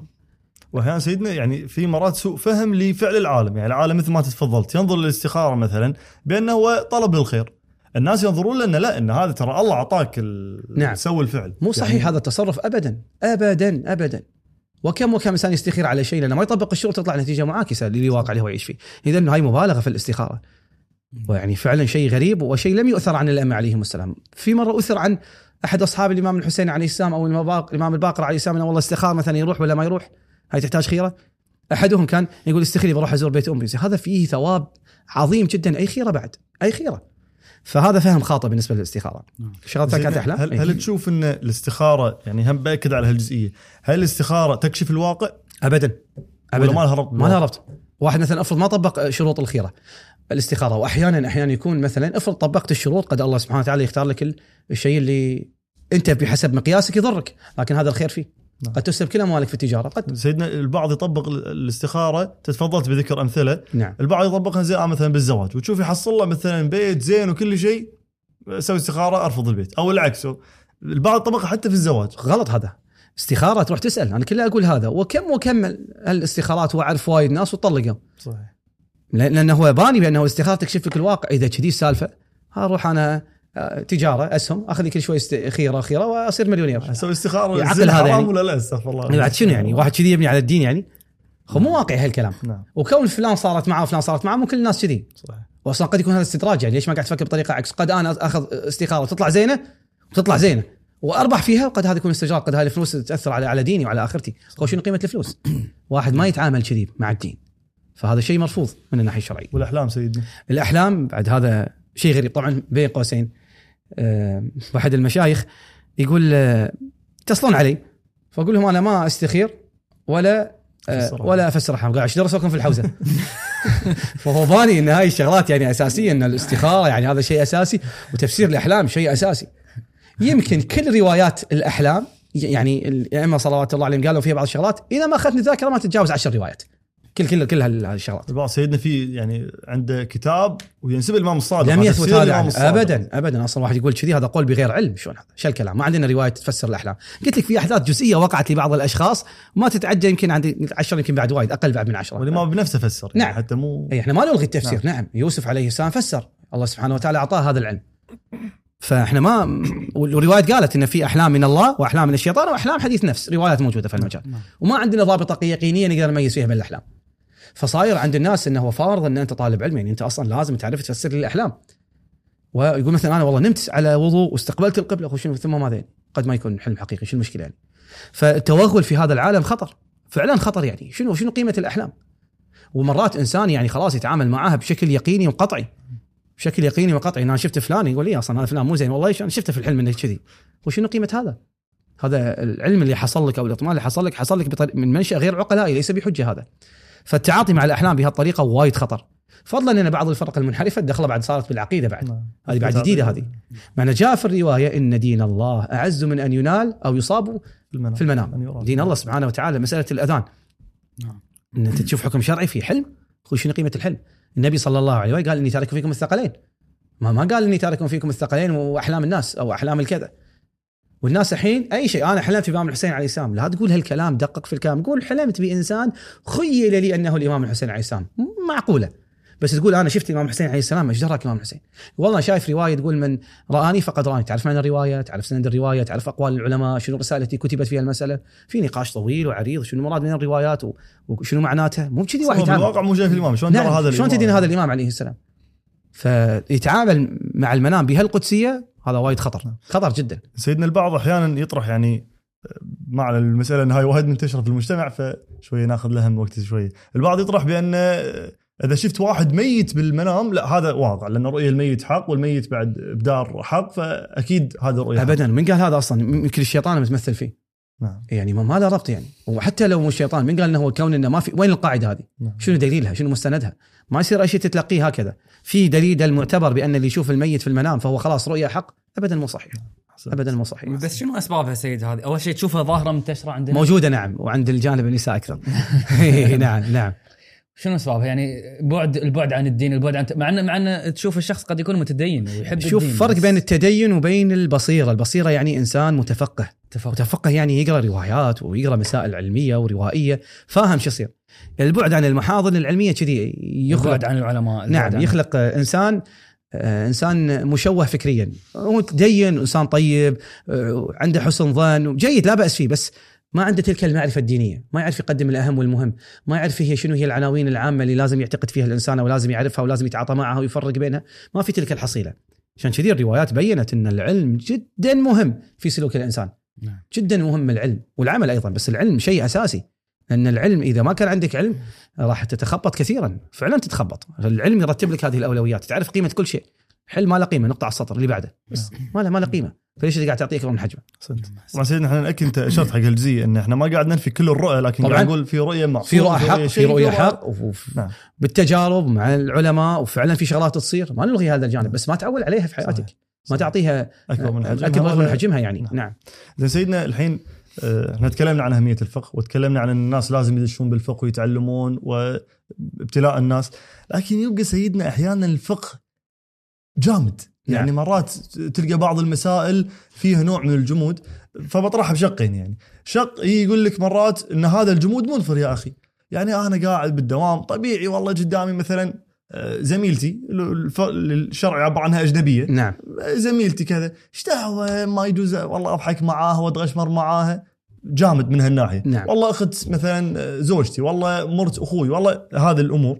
شرعا أجنبية. نعم. لكن إيش دعوه اتغشمر معاها. فمعقب من هالناحية. نعم. والبعض أحيانا يطرحوا للأسف قد يت يعني يتلبس أحيانا بلبس العلماء إن الفقه مو هو اللي يوصلك حق الله. تبي توصل حق الله والله في طرق ثانية وطرق مثلا أمور بعض الأمور الروحانية اللي ما لها ربط خلينا نقول برواية أهل البيت أو بالقرآن آه، يطرح هذه الأمور بأن هذه الأمور وهذه السلوكيات وهذه الأمور هي اللي توصلك حق الله الفقه.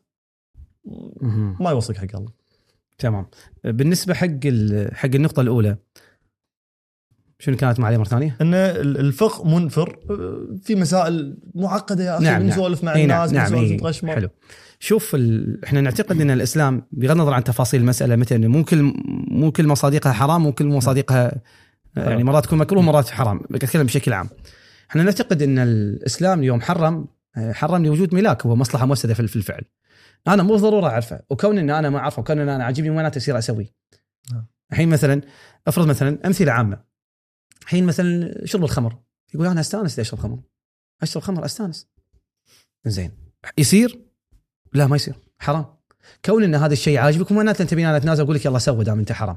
دام إنه هو دام أنت عاجبك يلا سوى. الدين ما ما يؤخذ كش- كشيء شخصي في الحياة. ثبت الدليل إن هذا الشيء مكروه ثبت الشيء إن هذا حرام. في مصلحة في مفسدة. نفس الشيء في الحياة. أحيانا حي مثلا مسألة الأفرض الزواج من أكثر من مره وهو من الناحيه الشرعيه بشكل عام يجوز. مو مو توصل مو حث ابدا أصلا يعني.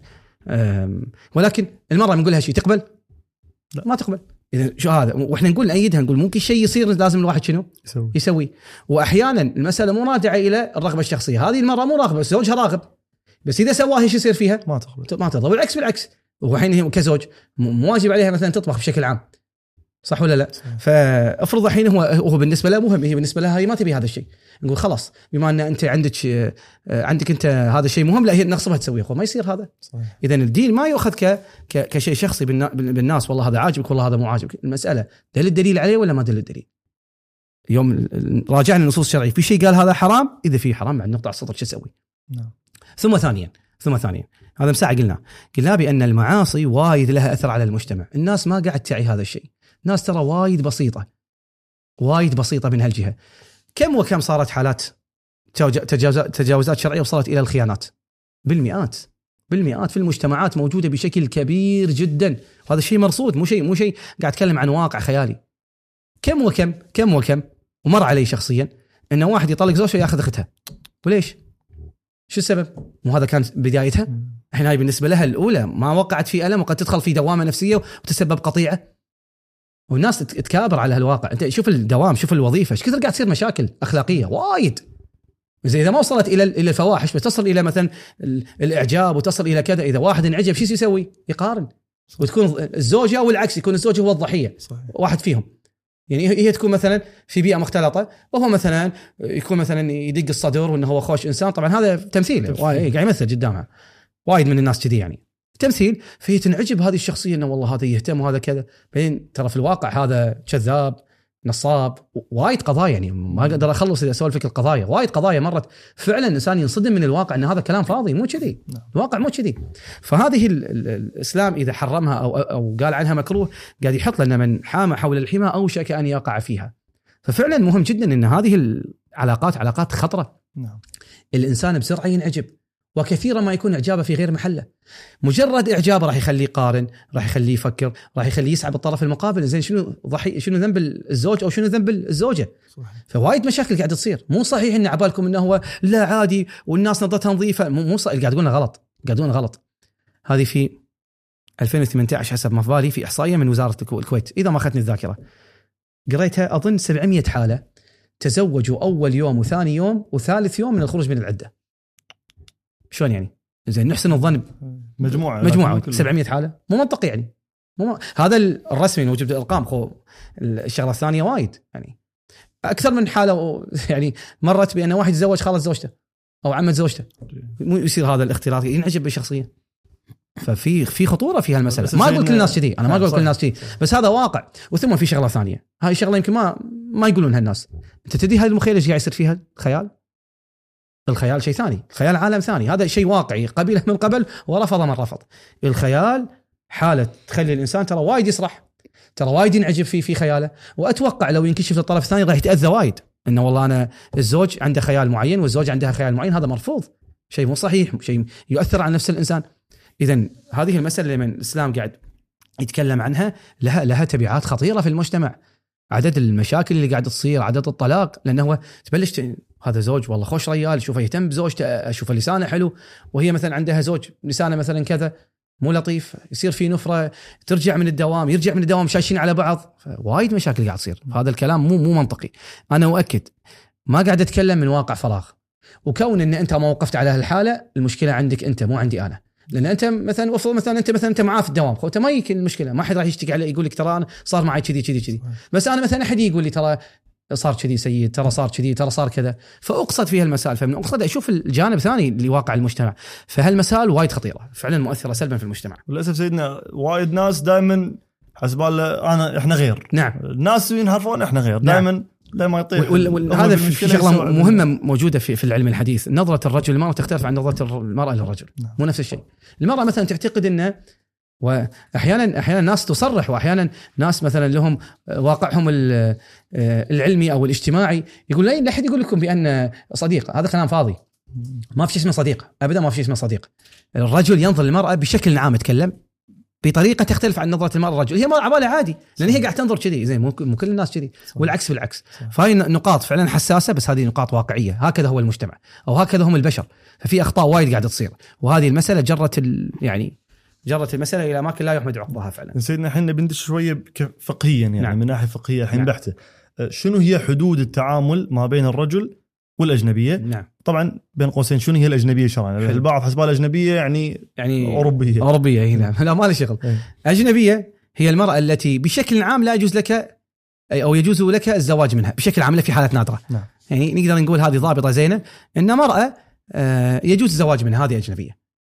هذا بشكل عام. يعني قلت لك في بعض ال- هالتعريف في كم نقض يعني ثلاث أربع حالتين ثلاثة. عفوا سيدنا تقصد بالأصل. يعني ممكن واحد يقول الحين متزوجة فما نعم. يجوز الزواج نعم. تصير مو لا أجنبية. نعم نعم. لا بالأصل طبعا هذه أجنبية عنك طبعاً. إيه يعني نعم. أصلا ما تقدر تتزوج أصلا تقدر تتزوج منها لولا الظروف الثانوية. والعناوين الثانوية. فبشكل عام المرأة تقدر تتزوج تتزوج منها هذه مرأة أجنبية عنك. شرعا شنو حدود التعامل يعني متى يجوز مثلا هل يجوز المزاح شنو حدود نعم. المزاح نعم. ابتسامة أحيانا ما أبي أمزح لكن عاد هل يصير يعني معبس بوي المرأة راعي حلو. معامله راعي شيء يكون عبوس. عبوسا قمطريرا لا شوف حدود ال... ال- الأمر الأول اللي هو الحديث بشهوة والنظر بشهوة حرام من الطرفين حلو. المراد من الشهوة أولى درجات الالتذاذ والإحساس الجنسي اللي في الإنسان حلو. بمعنى لمن يشوف أو هي تشوف تشعر في داخلها شيء يتحرك يعني لذة معينة. مو لذة لأنك من- منظر طبيعي لذة لأنه لذة جنسية. هذا حرام. شنو ما كان. فالنظر بهالطريقة آه، لا يجوز شرعا. هاي المسألة الأولى. المسألة الثانية لمس الأجنبية بالمباشرة أيضا حرام. تمام. بدون بدون قفاز بدون كذا. الحين طبيب كذا لابس قفاز مسألة ثانية. لكن ملامسة الجلد إلى الجلد هذا لا يجوز شرعا.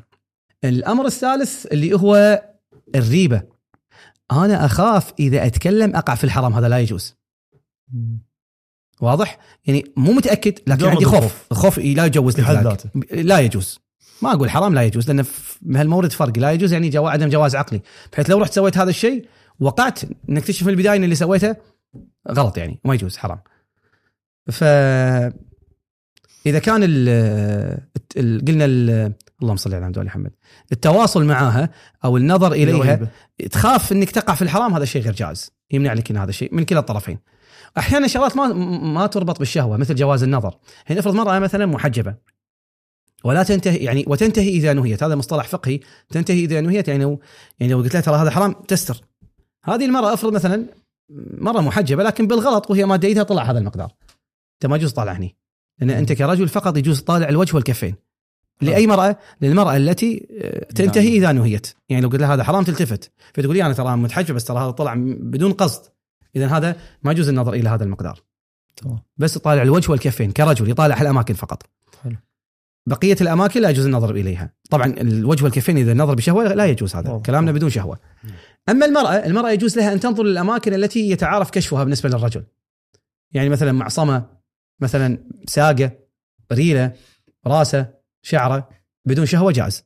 مع الشهوه حرام. ساقه عادي سيدي يعني. إي يعني بداية الساق نعم مو الفخذ. إي. تمام. آه الساق- الساق؟ عادي. يعني الفخذ- الشورت الفخذ- الحين خلينا. الشورت يعتمد مرات الشورت يكون على حد الركبة هذا متعارف يعني وين كان مو مناسب. بس إذا كان فوق الفخذ طالع هذه أماكن غير متعارف كشفها. لأن بعض سيدنا يعني كان ينقل عن بعض الفقهاء منهم مثلا؟ السيد السيستاني إن المتعارف في زمن النص وبالتالي حتى إي يعني بداية بداية بداية الساق كله متعارف في وقت الحرب وقت الكذا لعله ترفع هذه الأماكن. آه. يعني الساق يعني أكيد ليه نصها لثلاث ارباعها ظاهرا الانسان بيروح الماي كذا يعني ظاهرا هذا المقدار متعارف. لكن تقول لي يعني على حدود الركبة. لكن تقول لي فوق ظاهرا مشكلة هذا. آه. السيد يحتاط وجوبا. يحتاط وجوبا إذا كان المرأة لا يجوز لها على أحد وجوبا أن تنظر إلى الأماكن التي لم يتعارف كشفها حسب الظاهر في زمن النص وعليه ظهر الرجل لا يجوز النظر إليه بدون شهوة على أحوط عفوا سيدنا هذا المقدار اللي إذا شكيت فيه الحين خلينا نقول قريب الركبة ها شكيت فيه يجوز لها الطالع ولا ما يجوز لها المرأة؟ لازم آه، تستفتي المرجع لأن هذه شبهة حكمية ما يجوز آه، إجراء البراءة فيها. نعم لو أنت عرفت القاعدة وشكيت هل هذا مقدار كان ي- كذا ممكن إجراء البراءة أي بس إذا أنت مو فاهم القاعدة لا ما يصير. نعم. ما يصير. أحسنت. فالظهر ال- مثلا الكتف يعني هذا هني مثلا هذا الذراع من فوق هذا لعله مو متعارف. فالسيد في هالمواطن الظهر البطن يحتاط وجوبا بعدم الجواز. نعم طبعا بدون شهوة، مع الشهوة كله حرام. واضح هذا مقدار النظر بشكل عام. سيدنا ال- ال- الحديث يجوز مثلا المزاح الابتسامة بوجهها نعم. بدون بدون شهوة بدون ريبة خلينا بدون شهوة وبدون ربا السيد السيستاني آه، بالاستفتاءات قايل بأن المفاكهة الأجنبية مع عدم الوقوع بعنوان محرم لا يجوز على حط وجوبا حلو. مع الوقوع بعنوان محرم هو حرام واضح. واضح. يعني مثلا زين شنو هو تعريف المفاكهة؟ هو الكلام الذي لا يتعارف في عرف المؤمنين. يعني هذا المقدار مو متعارف. أنت مثلا الحين كلام مو شرط مزاح حتى إي يعني قد مثلا قد مثلا متعارف مثلا واحد مثلا عمة افرض عمة آه، آه، أو زوجة عم عم العم. عمرها مثلا 80 سنة. ممكن يقول لها كم كلمة تذكير حجية وكذا كذا قاعد يضحك معاها. بس المقدار هذا عادي هذا. متعارف إن المؤمن بهالعمر مثلا هو عمره مثلا 20 25 30 ي- مثلا يمازح واحدة عمرها مثلا 80 سنة بالمقدار ال- المؤدب. متعارف هذا الشيء. نعم. هذا متعارف بين المتدين بس مثلا واحدة معك في الدوام تقول لها نكتة هذا متعارف. فالكلام عفوا سيدنا عن المزاح يعني مو مطلق الكلام. أي شيء أي. أي شيء. حتى حتى حتى قد يكون كلام قد يكون مزاح. لا حتى كلام. المزاح إحدى مصادق الشغل الكلام الغير متعارف. الحين بسولف معاها عن خلينا نقول ال- ال- الشغلات الدوام. والله المدير طالب منا كذي. لا عادي هذا عادي بحدود الدوام. بس مثلا انت قاعد تسولف لها مثلا افرض عن إيش سويتوا في ال- في السفر ورحنا كذي ويصير نقاش زايد وأخذ وعطاء هذا الكلام مو متعارف. هذا السيد يحتاط فيه وجوبا بعدم الجواز. نعم. ما يفتي. إذا يعني كان هذا هذا يدخل ضمن المفاكهة؟ هذا مفاكهة نعم. اي أنت قاعد تذكر ضابطة المفاكهة. نعم، هاي هو مفاكهة. الكلام غير المتعارف نعم عند كان غير الغير متعارف عند غير عرف المتدينين. فالمفاكهة مو شيء خاص بالمزاح. لا هذا مص- مزاح إحدى مصادق المفاكهة. مصادر. أوسع يعني أوسع المفاكهة. نعم. قد يكون بالكلام قد يكون بال بالسوالف يعني بالمزاح. وقد يكون بغير المزاح. قد يكون لا كلام عادي وكذي وصار كذي. لكن مثلا شلونك مثلا مرت أخوي إن شاء الله مرتاحين ناقصكم شيء فلان مثلا مسافر أي شيء تحتاجون إحنا بالخدمة مقدار عام يعني. متعارف. متعارف هذا. سيدنا المفاكهة في حضور الأجنبية مو معاها. والله يمع خلط. أنا قاعد اشبر مثلا مع لا ما له شغل. أخوي عادي عادي هذا نعم. هذا عادي بغض النظر عن حكم تواجدك هني ما قاعد أتكلم على هذا. لكن نفس الكلام عادي. زين سيدنا عشان بس تصير أوضح حق الناس شنو يعني أحوط وجوبا يحتاط أحوط وجوبا يعني إما تلتزم بهالاحتياط وما تفاكه أو ترجع للاعلم الثاني من بعد المرجع اللي تقلده. إذا كانت فتوته يجوز فيجوز تفاكه. إذا كان لا يجوز فلا يجوز تفاكه. إذا كان احتياط وجوبا ترجع للثالث الاعلم يعني أحط مو مو يعني احتياط وأقدر أخالف لا لا لا لا لا. لا, لا, لا مو على كيفك تخالفه. هي لازم ت- ترجع إلى تشوف لكم تشوف لكم مجوز شرعي إنك تتعامل معه. أحسنت. نعم. سيدنا الحين نبي ندخل هم في جزئية. آه، عالم الدين تفضلت مثلا بأن عنده وظائف وكذا. أحيانا البعض ينتقد بعض الشغلات في علماء الدين ويدعي بأن هذا تدخل بالدين في غير نعم. تخصصه نعم آه، يعني أنت تفضلت مثلا بأن الإنسان يرجع إلى المختص وهذا من العقلانية وغيره نعم أحيانا البعض يقول مثلا والله عالم الدين شنو ربطه مثلا في قضية والله التبرع بالأعضاء مثلا نعم. الحين نعم. حكم تبرع بالأعضاء نعم أو عالم الدين شنو ربطه والله بمشاكل أسرية عالم الدين شنو ربطه ب- هذه القضايا المجتمعية نعم. نعم. والله عالم الدين دوره أحكام الصلاة أحكام مثلا الخمس نعم شنو تعليقك على؟ حلو. إحنا عندنا موضوع عندنا شيء اسمه حكم الغيبة حرام الحكم الحرمة الموضوع الغيبة. الغيبة. المواضيع على قسمين. في مواضيع عرفية نرجع فيها للعرف. في مواضيع مستنبطة الفقيه هو يستنبطها من النصوص الشرعية. حلو. فقد أنت تع- مثلا خلينا مثال واقعي وعملي. مسألة ال- آه، الهلال. هل هلال الشهر يدخل؟ أنت عندك الحين هاي الكرة الأرضية وهاي الشمس وهني قاعد يدور القمر. أول ما يوصل هني يدخل شوية هني ف يسمونه ولد الهلال. هو ما انولد هو قاعد يدور. طلع هني طلع على هذا الخط اللي بين الأرض والشمس طلع هني هني ولد الهلال. علميا إحنا ك... ك... يعني افرض العلماء مراجع يعني. المراجع يقول لك علميا دخل الشهر يقول لك إيه انت تقصد هذا؟ يقول لك أنا ما أخالف الفلكي في المسألة صح كلامه دخل الشهر. يعني دخل الشهر بأي معنى؟ بمعنى إنه هو الهلال انولد صار عمره مثلا دقيقة. هل أنت تشك في كلامه؟ ولا ما تشك في كلامه. أنا وياه مصدقين بأن الهلال دخل هذه المرحلة بحيث عمره هالكثر لأن هاي مسألة سرعة حساب سرعة ومسافة. مس- معادله رياضيه طلع لي طلع لي وين مكان الهلال سهل وايد هذا. فإحنا ما نشك. كلامكم صح. كلامكم صح. بس السؤال هل هذا المقدار الشارع المقدس تعريفه لدخول الشهر هو هذا؟ نقول هنا يختلف.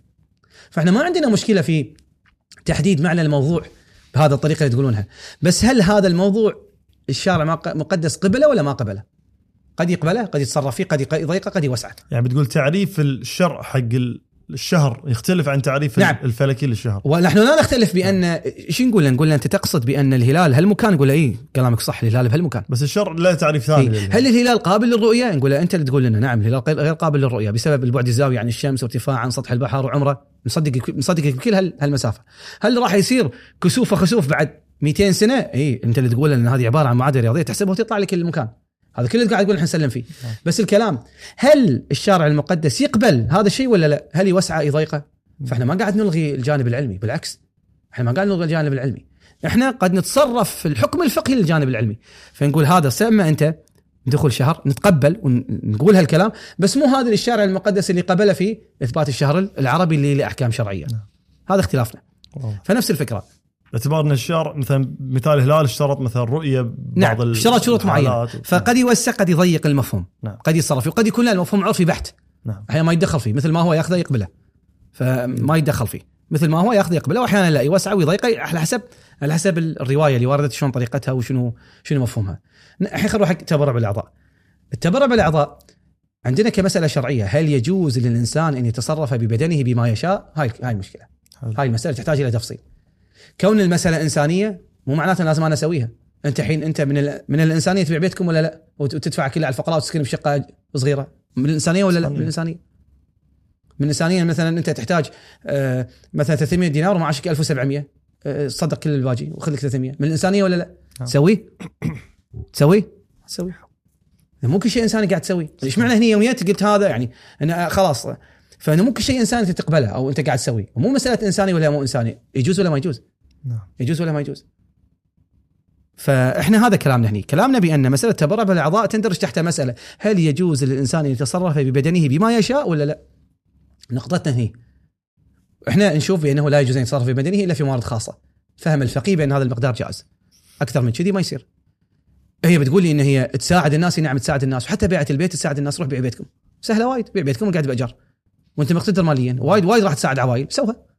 عندك سيارتين عندك سيارة شاري لك سيارة ب 50000 بيعها وأخذ سيارة ب 20000 30000 تصدق فيها. سوها. إنساني هذا ومو كل إنسان قاعد يسوي. صحيح. فمو مسألة مسألة إنسانية ولا عدم إنسانية مسألة يصير ولا ما يصير الدليل. وهذا مو تدخل في في في شغل في شغل طبيب. الطبيب نعم في مسألة في التبرع في الأعضاء في الفقهاء عندهم خلاف مو جازمين فيها. وهي مسألة إن هذا الموت السريري أو الكلينيكي هل هذا موت ولا لا؟ هو يقول إحنا كفقه أو إحنا كطب نعرف الموت كذي كذي يقول عنا من راس أنا ما قاعد أختلف بهذا. بس هل هذا التعريف يقبله الإسلام ولا لا؟ ما أدري شاك. قد يكون كلامكم صح قد يكون مو صح بس أنا عندي عمومات عامة إن مسألة حفظ الحياة مسألة حساسة. فهذا العنوان يتحتم عليه كفقيه احتاط في المسألة. كمثال يعني. فاحنا ما قاعد نختلف بأنه هو قد يكون هذا موت وأنا بس أنا ما أدري. لا أنا أقدر أجزم ولا تقدر تجزم. قد يكون هذا موت حقيقي قد يكون موت مو حقيقي ما أقدر أميز أنا. ولا هو الطبيب يقدر يميز لأن المساله راجعه للروح مو للبدن. صح. ما أدري طلعت الروح ولا لا. صح ولا لا؟ فبما أن إحنا اثنيناتنا مو جازمين جزم يقين يعني.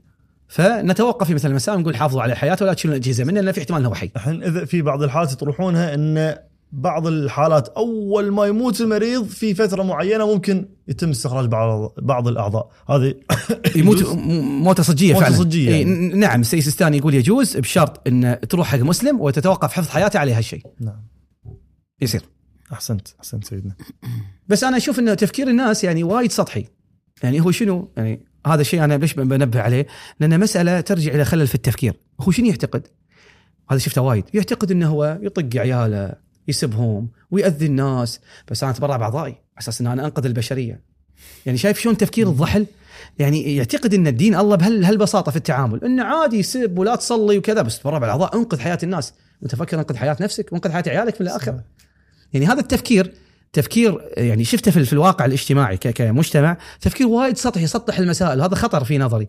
إن المسألة عبالهم شنو؟ واحد مثلا مسوي له مثلا وهو ميت مثلا كل مثلا أملاكه مثلا أفرض يعني لما يموت طلعوا مثلا الثلث من أمواله وسووا صدقات. مولانا 100 فلس 100 سجلها علي. 100 فلس تدفعها وأنت حي أحسن من 100 مليار تدفعها وأنت ميت. شنو قيمة 100 مليار وأنت ميت؟ شنو قيمتها؟ كلام وأنت حي يدفع. فيشوف هذا الخلل في فهم الدين. شايف شلون يعني؟ ما ما عنده مثلا هم إن عياله يروحون الجنة. عادي مثلا أغاني ومثلا مشاكل ونظر محرم. عادي عادي. بس يموت لا بتبرع باعضائي على أساس أنقذ حياه الناس. هو أنقذ حياة عيالك من الآخرة. نعم. يعني شنو التفكير السطحي؟ هذا التفكير أنا بالنسبة لي خرعني إنه هو راجع إلى خلل في في فهم المنظومة الدينية. انه عباله الدين بهالبساطة. البعض يعني شيء شيء يذكر مقتنع إنه يقول لا يعني تعطي مثلا القطوة ماي لا أنت تدخل الجنه شنو قطوه ماي تدخل الجنه ومن أراد الآخرة وسعى لها سعيها وهو مؤمن. فالاخره تحتاج شغل تدخل الجنة على قطوة. يعني أنت تفكر بهالطريقة يعني. لا تصلي لا تصوم لا تخمس لا تروح الحج تضرب تغتاب بس والله أنا رؤوف بالحيوانات. ثم ماذا يعني؟ ثم ماذا يعني؟ فهذا خطر انه واحد يفكر بهالطريقة يفكر إنه هو طبعا وهذا تفكير شيطاني له أسباب منطقية. صحيح، صحيح. يوصل لهالدرجة حتى يقص على نفسه وقص على نفسه إن الدين كذي. حتى يعيش وهو مرتاح لا يعيش لا يحس بتأنيب الضمير. إنه لا أهم شيء الأخلاق. طبعا وايد يقول من هالكلام هذا يقول أهم شيء الأخلاق يسب زوجته يضربها يطق ولا أو عياله يزفهم يعاقبهم بس هو مع الناس زين فعلا بس بالبيت وحش كاسر. صح. فيقول لك لا أهم شيء الأخلاق. أي ما عندك أخلاق أنت. أنت متوهم إن عندك أخلاق أنت ما عندك أخلاق. فهذا الخطورة إن واحد يفكر بهالطريقة خطر. احسنت لأن سيدنا قضية التدخل يعني ما ينسب إلى مثلا علماء الدين أنه قاعد يدخلون مو تدخل فقهي نعم. لكن تدخل يدخلون في المشاكل مثلا الأسرية والعائلية، يدخلون في المشاكل الاجتماعية، يدخلون في كذا، هل دور العالم الدين أنه يتدخل في هذه القضايا المجتمعية؟ شوف ال- هم شو بتسميه؟ سمى تدخل لا يكون يسمونه نزاع لفظي. لا لا لا نختلف في تسمية تسمية الكلمات هذه. شنو تقصد بالتدخل؟ أنا كطالب علم يسألوني هل من حق الزوجه تطبخ ولا لا؟ أجاوب لا يجب عليها. هاي مسألة شرعية. نعم. هذا مو تدخل. أنا قاعد أبين أنت سالتي كناحية شرعية شنو حكمي؟ كنا أقول لك من ناحيه شرعية كذي. هل يجوز مثلا أنا على أساس مثلا أحل مشكلة أعطيك زوجتي أجاوب بجواب. نعم. ما يجوز لأن كذي كذي كذي. فهذا مو تدخل. هذا كل ما هنالك أنا قاعد أعطي الضوابط الشرعية في حل المسألة. واضح اي يعني مو, مو ليست مختصا اسريا بمعنى أن أنا مثلا آه، دارس مثلا آه، شلون تتكلم وشلون تقول وشلون تسوي. وإن كان طلبة العلم ترى لا يصير في يعني صاير شنو في المجتمع؟ إنه ترى وايد ترى طلبة علم ترى وايد عندهم اختصاص أو عندهم ثقافة هائلة جدا في حل القضايا الاجتماعية. نعم. وبالدليل شوف مشاكل الناس قاعد تنحل وايد منها. وايد وايد وايد وايد قضايا قاعد يتم حلها فلا يصير في نظرة بأنه لا طالب العلم آه، شنو عرفه؟ لا قاعد يقرأ مثل ما انت انت انت ويستشير أحيانا. بلا مبالغة. أنا أعرف ناس أعرف ناس آه، دارسين آه، علم نفس. بس المعلومات اللي يمتلكها الطالب الفلاني اللي هو طالب حوسة أكثر من هذا الخريج مو بمره ب 20 مرة. هذا ولا كتاب قرأ في حياته ولا أصلا ولا يعرف منو عنوان نفس الحاضر الموجودين الحين المعاصرين شنو الكتب الموجودة وشنو طريقة حل المشاكل. نعم. فلا يصير في إجحاف إنه في النهاية حتى طالب العلم قاعد يقرأ ويبحث ويسأل المختصين واحيانا يدخل دورات نعم. في حل المشاكل بس أنت في النهاية أنا عندي مشكلة شرعية لازم أحلها. بمعنى إن هذا من حقك هذا مو من حقك هذا اللي أسويه. تبي تحل المشكلة سوي كذي سوي كذي. وإلى حد كبير جدا الحلول ناجحة وعقلائية وعقلانية ولا ولا تصطدم مع ما يريده المجتمع مثلا العلمي في في هالمسائل. أحسنت. احسنت سيد احسن سيد سيد إن شاء الله الحين ننتقل حق محور ثاني يعني بعد ما خلصنا ال- الكلام عن علاقة المجتمع مع الفقه بشكل عام يعني. ندخل شوي في بعض المسائل الجزئية. يعني علاقة الإنسان خلينا نقول مع آه، مع أسرته وعائلته. آه، سيدنا هالزمن يعني مثل ما هو معروف وأنت يعني أعرف بهذا الشيء مسألة تربية الأبناء. يعني شايف أنت مع زمن آه، الانفتاح على التواصل الاجتماعي واليوم صار ال- الأبناء كل واحد عنده بيده أجهزة إلكترونية آيباد آيفون. شنو دور الشخص اللي اللي قاعد يحس بمش بهالمشكلة هذه؟ يعني الشخص هيقول ملتفت حق هذه المشكلة. خلينا نقول من ناحية فقهية أو من من من الخبرة اللي أنت شايفها شلون واحد يقدر يحصن أبنائه ويربيهم؟ خصوصا عندنا قول الله سبحانه وتعالى نعم. قوا أنفسكم وأهليكم نارا وقودها الناس والحجارة. نعم. واحد صراحة يحاتي يعني في فعلاً. الزمن. نعم. شوف أصعب وظيفة في الحياة أصعب من الهندسة والكيمياء والرياضيات والأحياء والجيولوجيا والطب أصعب وظيفة في الحياة إنك تربي إنسان. وايد صعب. نعم. الإنسان ما يقدر يربي نفسه. صعب يربي نفسه. تبي يربي واحد غيره؟ فوايد صعب مسألة التربية. وأعقد مسألة موجودة الآن هذه المسألة. وايد الم- المسؤولية عظيمة صعبة. تحتاج إلى إلى بذل جهد كبير في إن الإنسان يقدر يحل هالمشكله المش... المشكلة ذو شجون. والمجتمع بلشنا نشوف آفاتها وآثارها السيئة وبعد ماشيه لاكثر من كذي. الحين الطفل بذاك ال- قبل 20 15 سنة كانت النظرة للأمور الإباحية لا تقارن مع الحين. كانت صعبة صعب الوصول إليها. الحين صارت مادة سهلة. الطفل اللي عمره خمس سنوات ممكن يشوف. وأنا مر علي يعني. فعلا مر علي. قضايا ناس مثلا يقول ولدي مثلا عمره خمس سنوات خمس سنوات يحاول يسوي يقلد ظاهر شايف شغلة يسوي شغلات محرمة شرعا. وهو عمره خمس سنوات. وكذلك وكذلك الأطفال. هذه شيء يعني شغلة مضحكة أقولها بشكل سريع. واحد يقول لي شايف بنت الظاهر عمرها يمكن أربعة أو خمسة أو ست سنوات. أنا الحين نسيت العمر. يقول شايفة قاعدة قبال المنظرة وأنا قاعد من برا قاعد أشوفها شو قاعد تتكلم. قاعد تتكلم منظرة شو تقول؟ تقول أنا إذا كبرت بتزوج أتطلق آخذ منه فلوس وأسوي لي مشروع هاي خطه. متكاملة قوية الخطة يعني, يعني شلون شايفة هذا؟ منو قايل لها؟ شنو الفيديو اللي شافته اللي وصلت بهالتفكير؟ أنا ما أدري الصراحة. ما أدري شلون كذي وصلت يعني. فهذا يحتاج له رقابة. ومن أهم الأمور تعزيز الرقابة الذاتية عند الطفل، في كتب علمية مكتوبة في المجال وايد مهمة ومفيدة. إن شلون أنا أخلي الطفل عنده رقابة ذاتية. إحنا اطفالنا نربيهم بشكل عام بس أنا اغيب وهو يسوي اللي يبي لأنه مو مقتنع، مو مقتنع بهذا، هو قاعد يمشي معاي. إذا أنا قدرت أخلي هذا الشيء عنده قناعة شخصيه إن الله قاعد يطالع وإن هذا الشيء غلط بطريقة ناجحة سواء أنا موجود ولا موجود راح يسوي نفس الفعل. إحنا لازم نركز على هذا شلون اعزز الرقابة الذاتية عند الطفل. عموما خلينا نرجع فالمسألة تحتاج إلى إلى جهد جبار. أبي أكون واقعي معك. هذا صعب يصير إذا الأب والأم موظفين، صعب. انت رايح دوام هي رايحة دوام. زين. دوام قديم تدري الساعة 5 الساعة 4 الساعة 3 ترجع ترجع تعبان ولا نشيط؟ ترجع طبعاً. تعبان. والطفل عنده مدرسة وينام وكذا. فتشوف الحياة الأسرية حياة ضعيفة جدا. فمنو اللي يربي؟ أحد اثنين أما الخدامة؟ أما الأيباد. هاي وسائل الوسائل الحديثة. إي خلاص أنا ما يخلق هو يحني يأذيني. فأنا مو مستعد أسمع حنته فأعطيه أقول له تفضل. هذا قمة الضعف والخطورة. إن تبي توخر المشكلة بهالطريقة. طبعا الياهل جدا ذكي. أنت لا تعتقد الياهل ما يدري بأن بالبكاء يحصل اللي يبيه لا هذا يعرفها من عمره يمكن سنتين. فعلا هذا شيء يتعلم عليه. في دراسات علمية كثيرة شفتها أنا في المجال. انه من هو صغير يبلش يربط يعني تحت السنتين. هو يفهم بأن أنا إذا بكيت أحصل اللي أبيه. فخلاص يفهم بأن هذا الصوت يطلع منه بصوت عالي وهو يجيب الشغلة فيشتغل على هاي على الطريقة هذه. فأنت باني إنه هو قاعد يبكي هو يدري أنت اليوم يبكي راح تعطيه. فاذا خطأ إنك تستسلم. وخطأ إنك تشد يعني لازم أنت توازن. بس وايد مهم وايد مهم إن الإنسان يعرف الجانب الفقهي ويعرف الجانب العلمي الحياتي شلون يتعامل مع الأطفال تطور الزمن صار في وسائل تواصل لازم في رقابة. شلون أنت تعطيه هذا الآيباد هذا يطالع فيه شغلات لها أول ما لها آخر؟ الحين أحيانا الرسومات الكرتون يصورون الشخصيات بطريقة يبرزون فيهم بعض الملامح حتى يخلون طفل يبلش يفكر.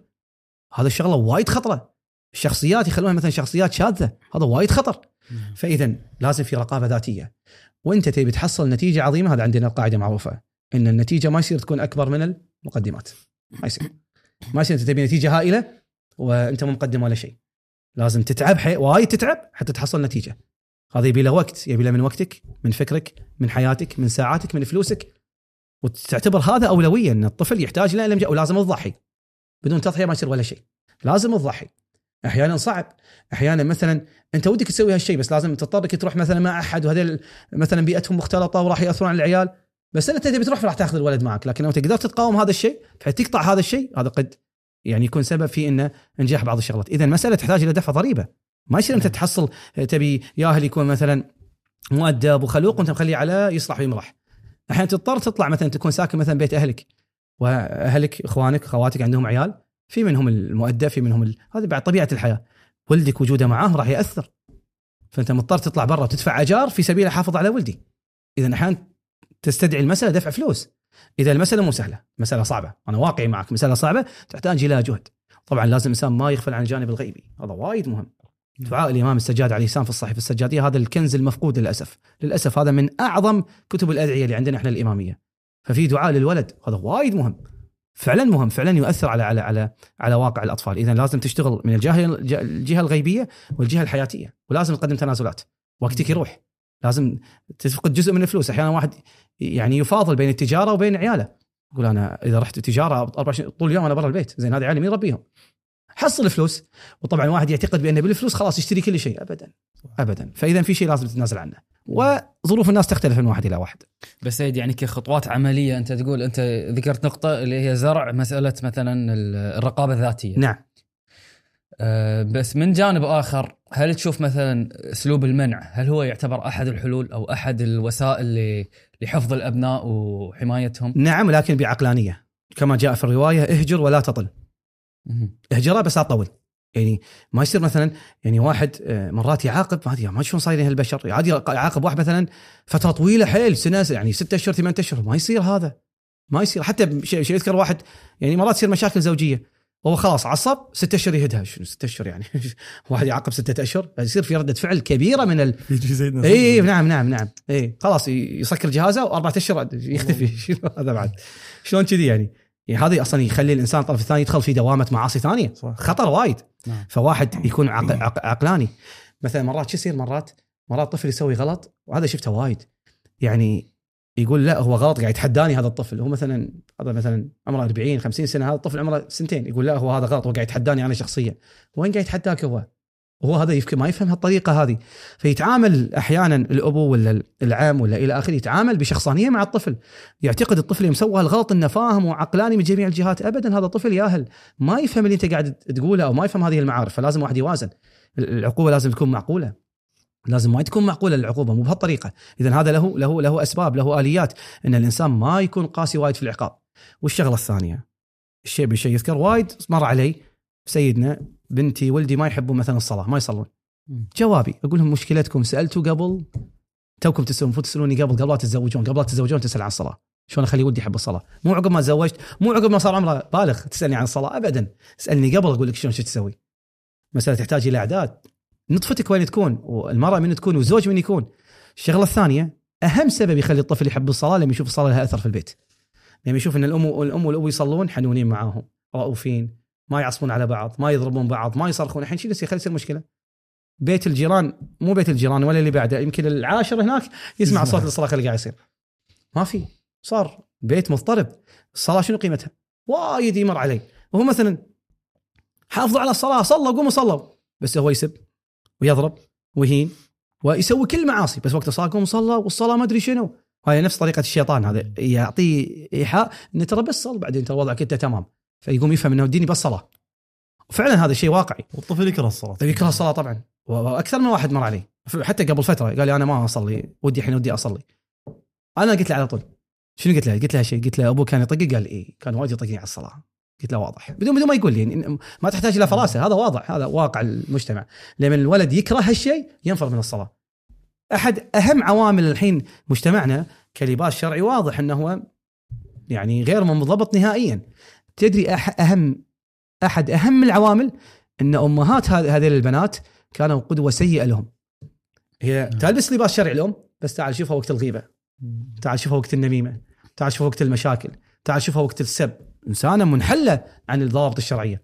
فتطلع البنت وهذا غلط مو مبرر رابطه الدين أن هذيل كان متدينات شوف شوف هاي كان لابسة بس شوف هذا مو طريقة صح. الشيطان يستغل هالطريقة. فتقوم تنفر من اللباس الشرعي. فإذا خطر خطر خطر هذه الشغلة وايد خطرة. سيدنا بدش شوي كاستفتاءات فقهية نعم. بس تتضح ال- الرؤية أكثر فقهية. الحين آه، ما يجوز لي أنا أتصرف في مال الغير نعم. يا أبوي عطى بنتي الجد عطى الحفيدة أو الحفيد آيباد. نعم. يجوز لي أنا آخذ الآيباد منها لأني بربيها؟ شوف أول شيء أول شيء. من الايباد إيه. أو أحدد وقت أول شيء استخدام الآيباد. وال الأبو والجد من طرف الأبو لهم ولاية مالية على على فلوس الطفل. حلو. في القبض وفي التصرف. يعني يقدر مثلا مثلا الحين أنا بيعطيك بعطي ولدك هدية 100 دينار. أنا أسلم لك إياها أنت. أو أدري إنك ترضى. يا أنت يا يا أبوك. من طرف من من طرف الأبو يعني مو من طرف الأم. اذا تسليم هالمبالغ يكون بهالطريقة اللي قلتها. أنا ما عندي حق إني أعطي طفلك آه، أصل الهديه ما يحق. لي بدون اذني أنا ما لازم لازم إذنك حتى تتحقق القبض ما يدخل في ملكه ابدا. حلو. ابدا ما يدخل في ملكه إلا لما يصير قبض منك أو بالتوكيل. حلو. هذا الشغلة الأولى. الشغلة الثانية إذا أنت الحين قبضت هذه الشغلة مثلا من من أخوك قبضت هذا الشيء وصار دخل في ملك ملك الولد. هني يجوز تمنعه في المقدار اللي هو مصلحته. تقدر تمنعه بهالشيء. يجوز. نعم. إذا كان في مصلحة له يجوز تمنعه تأخذ من الأيباد وكذا. دام إنه هو ما بلغ شرعا. حلو. طبعا الحل العملي اللطيف انه لما يصير شغلات كذي خل يصير في تمليك للأبو نفسه والأبو يسمح للطفل يعني هذا باب الاحتياط المطلق أحسن أحسن كذي حتى لا نقع في مشاكل فقهية. زين أه الحين في بالوسائل التواصل الجديده في طرق إن أنا ممكن أتجسس على ولدي وهو ما يدري يجوز؟ نعم. إذا كان غير بالغ يصير. أتجسس عليه عادي إذا كان غير. بالغ يصير على أساس تقوم سلوكه غير بالغ يصير. نعم. البلوغ فيه إشكال عند الفقهاء إلا في حالات خاصة جدا. نعم. زين الحين سيدنا نبي ندش شوية في يعني جانب أسري شوية أكثر. هم على طريقة الاستفتاءات عشان نحاول تصير الأمور واضحة فقهيا نعم. يعني. الحين شرعا أحيانا يقال واجب صله الرحم. أحيانا البعض يقول يحرم قطيعة الرحم. هو نعم. شنو الحكم الفقهي؟ لا أقل عند السيد السالم الحكم الفقهي بأن صله الرحم أمر واجب. حلو. وقطيعة الرحم أمر حرام. قطيعة الرحم المراد منها قطع الرحم في مورد يتوقع يتوقع الإحسان إليه. يعني مثلا في الموارد هذه متعارف في المجتمع أن الناس توقف مع الأرحام تهده هذه صارت قطيعة في المورد هذا. يعني متوقع كمثال الحين قد ما يكون دقيق وايد بس افرض في بعض المجتمعات متوقع إذا مات مثلا آه، افرض آه، عمك تروح المقبرة تروح متوقع أنك آه، تحسن كمثال ما رحت. طبعا ما في أي مسوخ إذا في مسوخ مسألة. أخرى. عرفت؟ متوقع أنه هو تكون متواجد في هالأماكن.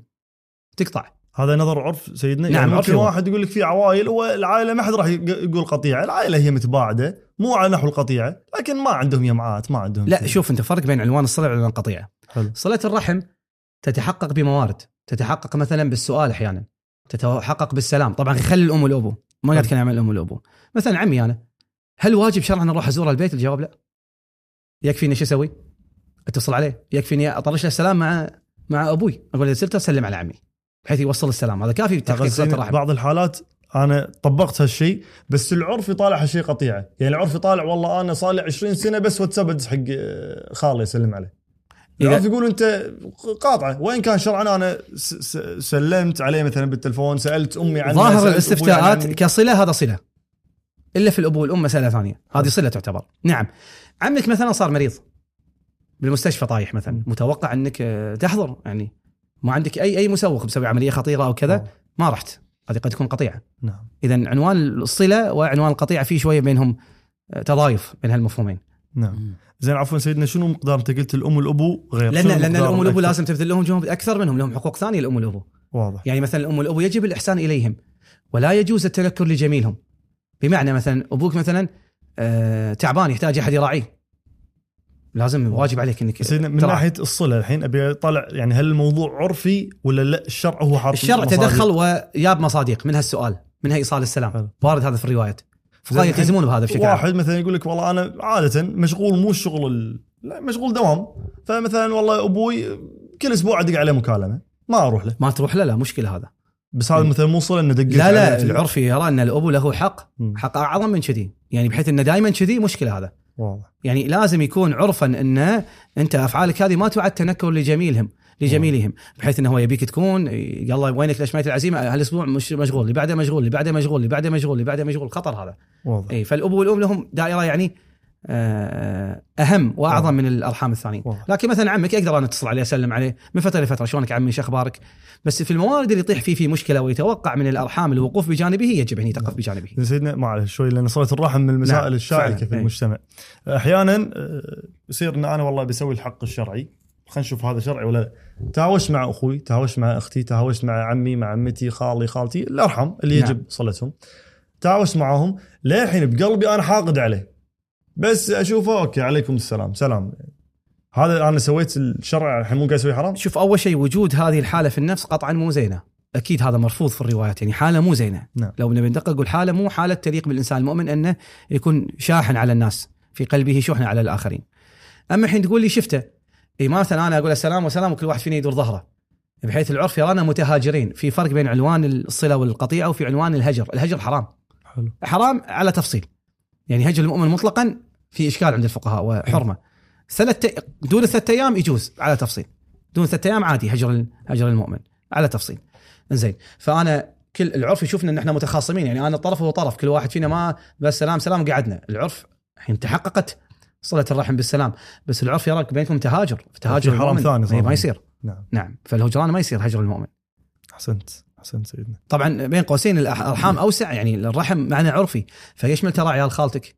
ويشمل حتى بنات خالتك بحيث أنت لما تتكلم الوالده قول لها مثلا وصي سلامي حق بنات خالتي. هذا جيد. بس سيدنا برجع حق جزئيه لأن مرات تصير يعني في بعض العوائل خصوصا العوائل الكبيرة. يعني تلقى مثلا عائلة فيها 20 عم. ما بينه وبيننا مشاكل لكن هذا ولا مرة بحياتي شفته. بس ما لا. بيننا مشاكل. مشكلة هذا لكن يعني العائلة ما عندها يمعات وهو ما يتيمم. انت أنت أسعى. أنت أسعى خذ أرقامهم اتصل عليهم زورهم. يكفي ان أنا أسأل أبوي عنه؟ هالمقدار لا هذا المقدار يسقط مثلا كمثال لو إنه بالدقة مثلا يسقط مقدار مثلا أربع خمسة أشهر مثلا كمثال يعني. مم. بس ما يصدق عليه فلان إنه هو واصل ارحامه بهالطريقة إنه 20 سنة ولا مرة شايفه ابدا. لازم يسعى. حتى لو بدون مشاكل والله هو مهاجر مثلا. شنو؟ مسألة ثانية ما تقدر توصل له في ناس خلاص سافر وانقطعت أخباره. مسألة أخرى. يكفيني السؤال أسأل أبوي عنه ولا حتى هالمقدار اي ما إذا؟ المقدار بس إذا أنت تقدر توصل له وأنت تقولي ولا مرة كلمته العرف ما يرى بأن أنت متواصل مع حتى مع الالتفات إلى بيئة العائلة هذه؟ اي العرف ما يرى هذا الشيء. يرى إنه أنت معقولة 20 سنة مره تواصلت معه بس سؤال سؤال سؤال ما يفهم العرف كذي. نعم أنا أتواصل معه من فترة لفتره أحيانا أسأل عنه أحيانا أوصل السلام معقول هذا الشيء. بس بالمطلق أنت تاركه مشكلة هذا المقدار. والله أحسنت. سيدنا تكلمت أنت شوي على على مسألة إن الوالدين لهم خصوصية أكثر نعم. من باقي زين مسألة آه، أذية الوالدين. نبي نعرف شنو حدودها الشرعية خصوصا مرات ترتبط بمسألة مثلا طاعة الوالدين. نعم. واحيانا قد الواحد يخالف والدينه. نعم. مثلا في أمور عادية. مثلا والدته تصر عليه على بشغلة مثلا هو يخالفها مثلا أو يخالف والده مثلا في أمور مثلا بالدراسة مثلا اختيار تخصص هذه نعم. الأمور. قد تسبب أذية آه، من الناحية الفقهية. شنو ضابطتها؟ نعم. مخالفة الوالدين. إذا كان من باب الخوف والشفقة على الولد بحيث سبب أذية للوالدين صار حرام. مثال الحين أمي مثلا تقول لي آه، لا تروح آه، الدولة الفلانية. ليش؟ أخاف عليك أخاف عليك إن أحد يتعرض لك. بعنواني الاولي حرامي أروح. لأن هني المخالفة اللي أنا راح أخالفها راح تسبب لها أذية من باب شنو؟ الخوف والشفقة علي. حتى لو كان هذا مو ورده يعني حتى لو هي متوهم حتى لو عندها توهم بأن أنا فعلا راح أنظر قد أنا ما أنظر بس هي خايفة. خايفة. ما يجوز حرام. صار عقوق هذا. ولكن نفس المثال ليش لا تروح الدولة الفلانية؟ والله كلام الناس. لا يجب. وإن كان يستحسن بالعنوان العام قد العناوين تتضارب يصير في ترجيح وأهم ومهم لكن بالعنوان العام يجوز الذهاب لكن الأفضل عدم الذهاب بالعنوان العام. اذا متى متى يجب عليك تطيع والدينك بحيث لو سو خالفت يعد عقوق؟ إذا كان نهاك نهوك عن شيء وهذا النهي كان من باب الشفقة عليك. وهذا الشيء يسبب لهم أذية يعني. عرفت؟ فمن باب الخوف والشفقة عليك بس واحد مثلا قالت لا ما أرضى تتزوج فلانة ليش؟ مو عجبتني شكلها مو حلوة. هذا موجود يعني. أنا ترى وايد قضايا يوقف علي ليش مثلا؟ والله لا شعرها مثلا مو ناعم. والله مثلا سمراء إيش عليك يعني؟ حجي شنو عليك؟ من اللي راح من اللي راح يتزوجها انت ولا أنا؟ إذا تزوجنا خلاص توكل على الله سبحانه وتعالى. يعني من راح يتزوج المرأة. ف... فهذا المقدار لا, لا يجب إطاعة الأم في هذا المقدار. وإن نعم. كان قلت لك قد يستحسن بالعنوان العام. بس إذا ص... إذا إذا, حس إنه بتصير مشكلة مثلا لا، مع. القطيعة وطبعا تدري كم قضية صار الأو- ال- هذا مرات الحريم للأسف وايد يستخدمونها. كلها على أي شيء حليبي حرام عليك حليبي حرام عليك. طبعا بين قوسين وايد من حليم بعض الناس يعني بوشين فيه بس هذا واقع يعني. وبين قوسين يعني نعلق على هالروايه يقول الجنة تحت أقدام الأمهات. طبعا الرواية من حيث السند ضعيفة. واصلا مو موجودة في المصادر المتقدمة. الشغلة الثانية احتمال المراد الجنة تحت إقدام الأمهات يعني الشغل يعني مو مو تحت اقدامهم طبعا ما عندنا مشكلة ال- الأم والأب هم أساس حياتي كلها يعني أنا ما قاعد أقصر من الأب والأم. الأب والأم هم أساس كل شيء. بس واقعا بعض الحريم تسمع هالروايات تتوقع أن مستعمل الولد مستعبد عندها. عبد قن. هذا غلط هذا حرام. أصلا هذا من الكبائر هذا من الكبائر ان واحد يتعامل مع أولاده كذي. نعم إحنا نوصي إن الولد لا تخالفهم. حتى في المقدار المستحب لا تخالفهم بس يعني لا المرة تصدق نفسها انها الحين هنا مثلا إن أنا أسوي اللي أبي. وخلينا نكون واقعيين وايد ناس راح تروح النار. رجال ونساء والاثنين يعني. نعم. فيعني مو معناته إن أم يعني خلاص ان هي خلاص هي بعد هي تسوي اللي تبي. مو معناته لازم تحترم. وأنا أقول لو أمك لا سمح الله تضربك بأي أداة يعني مو أداة قاتلة اصبر اسكت. نزل راسك تقبل طبعا كانت هي راح تروح النار حسب الظاهر في جهنم ولكن أنت ك... كإنسان لازم تصبر على هالشيء ما في منازله بين هذا وهذا نعم. أنا قاسي على هالمساله ليش؟ لأن أعرف ناس بسبب تعاملي معاهم صاروا طلعوا من الدين وسبوا أمة. لأنه هو شنو شنو شنو تلقى؟ قبل كم يوم واحد يعني المسيح. شنو تلقى هو؟ تلقى أن الأم هي تسوي اللي تبي وأنت واجب عليك شرعا تطيعني في كل شيء، استغلت هذا الجانب، الرجل كره الدين. قال إذا الدين يقول كذي أنا مالي أي شخصية كل شيء عادي ما ابي هذا الدين. ما نظر الحين هذا شنو نظرته بس شوفوا وين توصل الناس هذه الاستعمال الخاطئ للحقوق. الله أعطاك حق لا لا تسرف فيه. الله سبحانه وتعالى أعطاك حق اعرف حده لأن هذه شغله وناس كثيرين كرهوا الدين كثيرين مر عليه قطوا حجاباتهم يعني مو قاعد أقول لك شوية وايد مرت عليها القضايا الحساسة أحد أهم عواملها هو الأب والأم كل شيء يبونك تسوي اللي اللي اللي يبونه ما يصير نعم. هذا حرام وإن كان يجب عليك انت تطيع في بعض المسائل ويحرم عليهم فعل ذلك. بس سيدنا بدش حق تفريعين مبنيين على هالجزئية. أحيانا يصير قد يتوهم تزاحم يعني. آه، أي ولد يقول لك والله سيدنا أنا أخاف والله أروح أدرس برا وأصيع. تي الأم تقول لك والله ما تروح لا أروح وأبي ولدي أنا شهادته من ما أدري شنو. فممكن يقول لك والله هذا من باب الشفقة علي. نعم. مثلا والله اسم معين دولة معينة تخصص معين نعم بالمقابل هذا يقول لك خايف أنا على ديني والوالدة الله يحفظها تبي شهادة أعلقها ب- بالبيت هذا هني هل فعلا تزاحم أرجح منه هني في هالحالة طبعا إذا كان وصلت للحرام لا طاعة لمخلوق في معصية حتى. لو كان طبعا إذا خايف على نفسي ما إيه. وحتى لو. لا بس نعلق شوي كم كلمة على هاي الشهادات لأنه وايد يصير فيه لغط. الناس بانيه إن الحين الولد آه، في الجامعة في أمريكا أو في بريطانيا إن الحين الرجل قاعد يذاكر. يم الدكتور وقاعد يتناقشون نقاش علمي وقاعد يقول له النظرية الفلانية اللي قالها أينشتاين وبس نيوتن قال كذي ونقاشات علمية وأخذ وعطاء والولد مسكين من أول ما ينام من أول ما يقوم لين ينام هو قاعد يدرس وقاعد هذا. تروح الولد تشوفه قاعد في القهوة قاعد ماسك التليفون قاعد داخل بالسناب قاعد يطقطق و- أو تشوفه نايم أو تشوفه يعني طبعا في بس يعني نمون عليهم اللي يدرسون برا. أنا كل سنة أروح لهم يعني فعلا. زين وتشوف ال- الشباب وايد اللي قاعد الامتحانات ما قاعد يحلونها الواجبات ما قاعد يحلونها.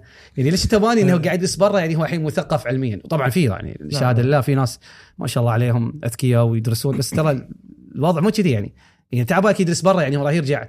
أنا تدري بعض الطلبة كان أتناقش معاهم أنا أركز على النقطة أقول تعالوا شلون امتحانات وشي. قال سيد في ناس تخرجوا master master master من أمريكا. ما يعرف إذا دق على مطلب مطعم يطلب يتكلم إنجليزي. مو مخلص بكالوريوس بخلص ماستر. وهذا الشيء يعني مو مرة شفناه. في بعض الأماكن يعني موضوع آه، الوضع يعني سايب على الآخر. وعموما وفي ناس اللي تدرس بس يس- هو شنو أنا بوصل رسالة حق الأب والأم يعني ما قاعد أتكلم مع الطلبة. وأنا كنت أنا يعني شوي نصحت الإخوان إنه هو اهتموا بدراسة أكثر ما يصير كذي يعني ما يصير. فلازم يصير في تركيز انه هو مو عبالكم كونه والله خريج برا معناه خلاص هذا وفي في طلبة وفي محصلين حتى لا يزعلون. آه. في ناس أذكياء في ناس تدرس آه، في ناس يهتمون بس ترى في وايد ناس يعني إحنا نسميه في اللغة العربية لا محل لهم الإعراب. نعم.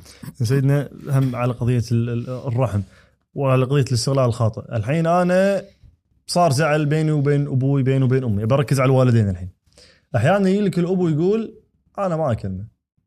أنت مرة تكلمت مقطع إن الخال مثلا ولد الأخوة أو شيء. إن أنا الكبير وهو يجيني. نعم. هذا ينطبق على الابو الابو يقول أنا بعد ما نكلم ولدي. الحين الولد مسوي حرام قاطع رحمة واساء ما يجوز. إلى آخره. يجب يتواصل معه. حتى الابو يجب يتواصل نعم مع ولده. يجب يتواصل معه. حتى لو مثلا والله فيها تقليل من شأني أنا الابو وأنا لا يجب يتواصل معه. ابي يفضل- اتواصل مع اي الولد قطع الابو الابو يعني يقدر إذا يتواصل معه يرد عليه نعم يتواصل معه. وإن كان نعم. ذاك مأثوم. نعم. اي مرات أنت الغلط ما تعجب غلط. أحسنت. سيدنا تكلمنا إحنا الحين عن يعني خلينا نقول بعض التصرفات الخاطئة من استغلال والله مثلا الوالدين يستغلون مثلا خلينا نقول ال- الدور الشرعي أو المكانة الشرعية اللي الشرع حط لهم إياها أو غيره.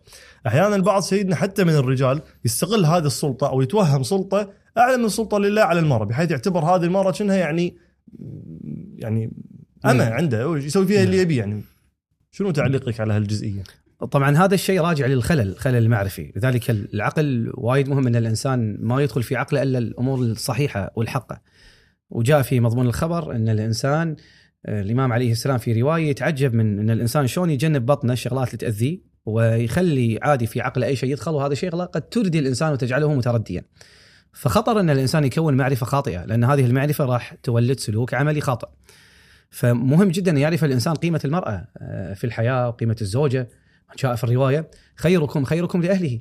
هذا مقياس أصلا تفاضل الناس أن يكون محسن لزوجته وعياله. وجاء الله سبحانه وتعالى يقول ومن آياته أن خلق لكم من أنفسكم ازواجا لتسكنوا إليها وجعل بينكم مودة ورحمة.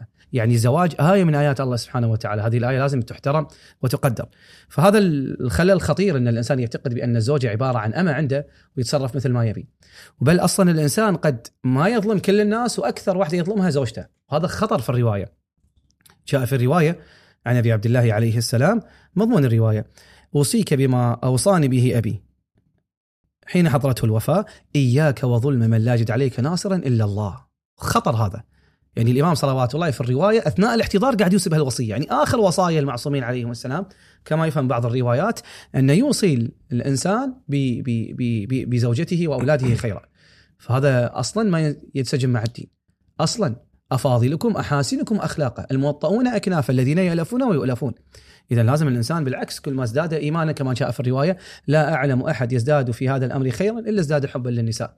يعني يحب زوجته يحب بناته يحب عياله يحسن إليهم. نعم. فهذا تصو- تصوي تصور يعني يتقاطع مع الدين. يعني سيدنا شنو ال- شرعا شنو سلطة الرجل على المرأة؟ أو شنو حدود؟ نعم. آه، خلينا نقول آه، قوامته على المراه حلو. طبعا قبل لا نجاوب الجواب الفقهي الجواب الأخلاقي لازم الزواج مو حلبة صراع. أنا لي واللي عليك وأسوي بس اللي علي وأنت تسوي بس اللي عليك. نعم. هذا ما يعني ما ينبت زواج حقيقي ابدا. الدين وايد أوسع من هذه الحالات الفردية. الدين وايد أوسع من إنه والله شنو الواجب علي بس أسويه وشنو الواجب عليك بس تسوينه. ابدا.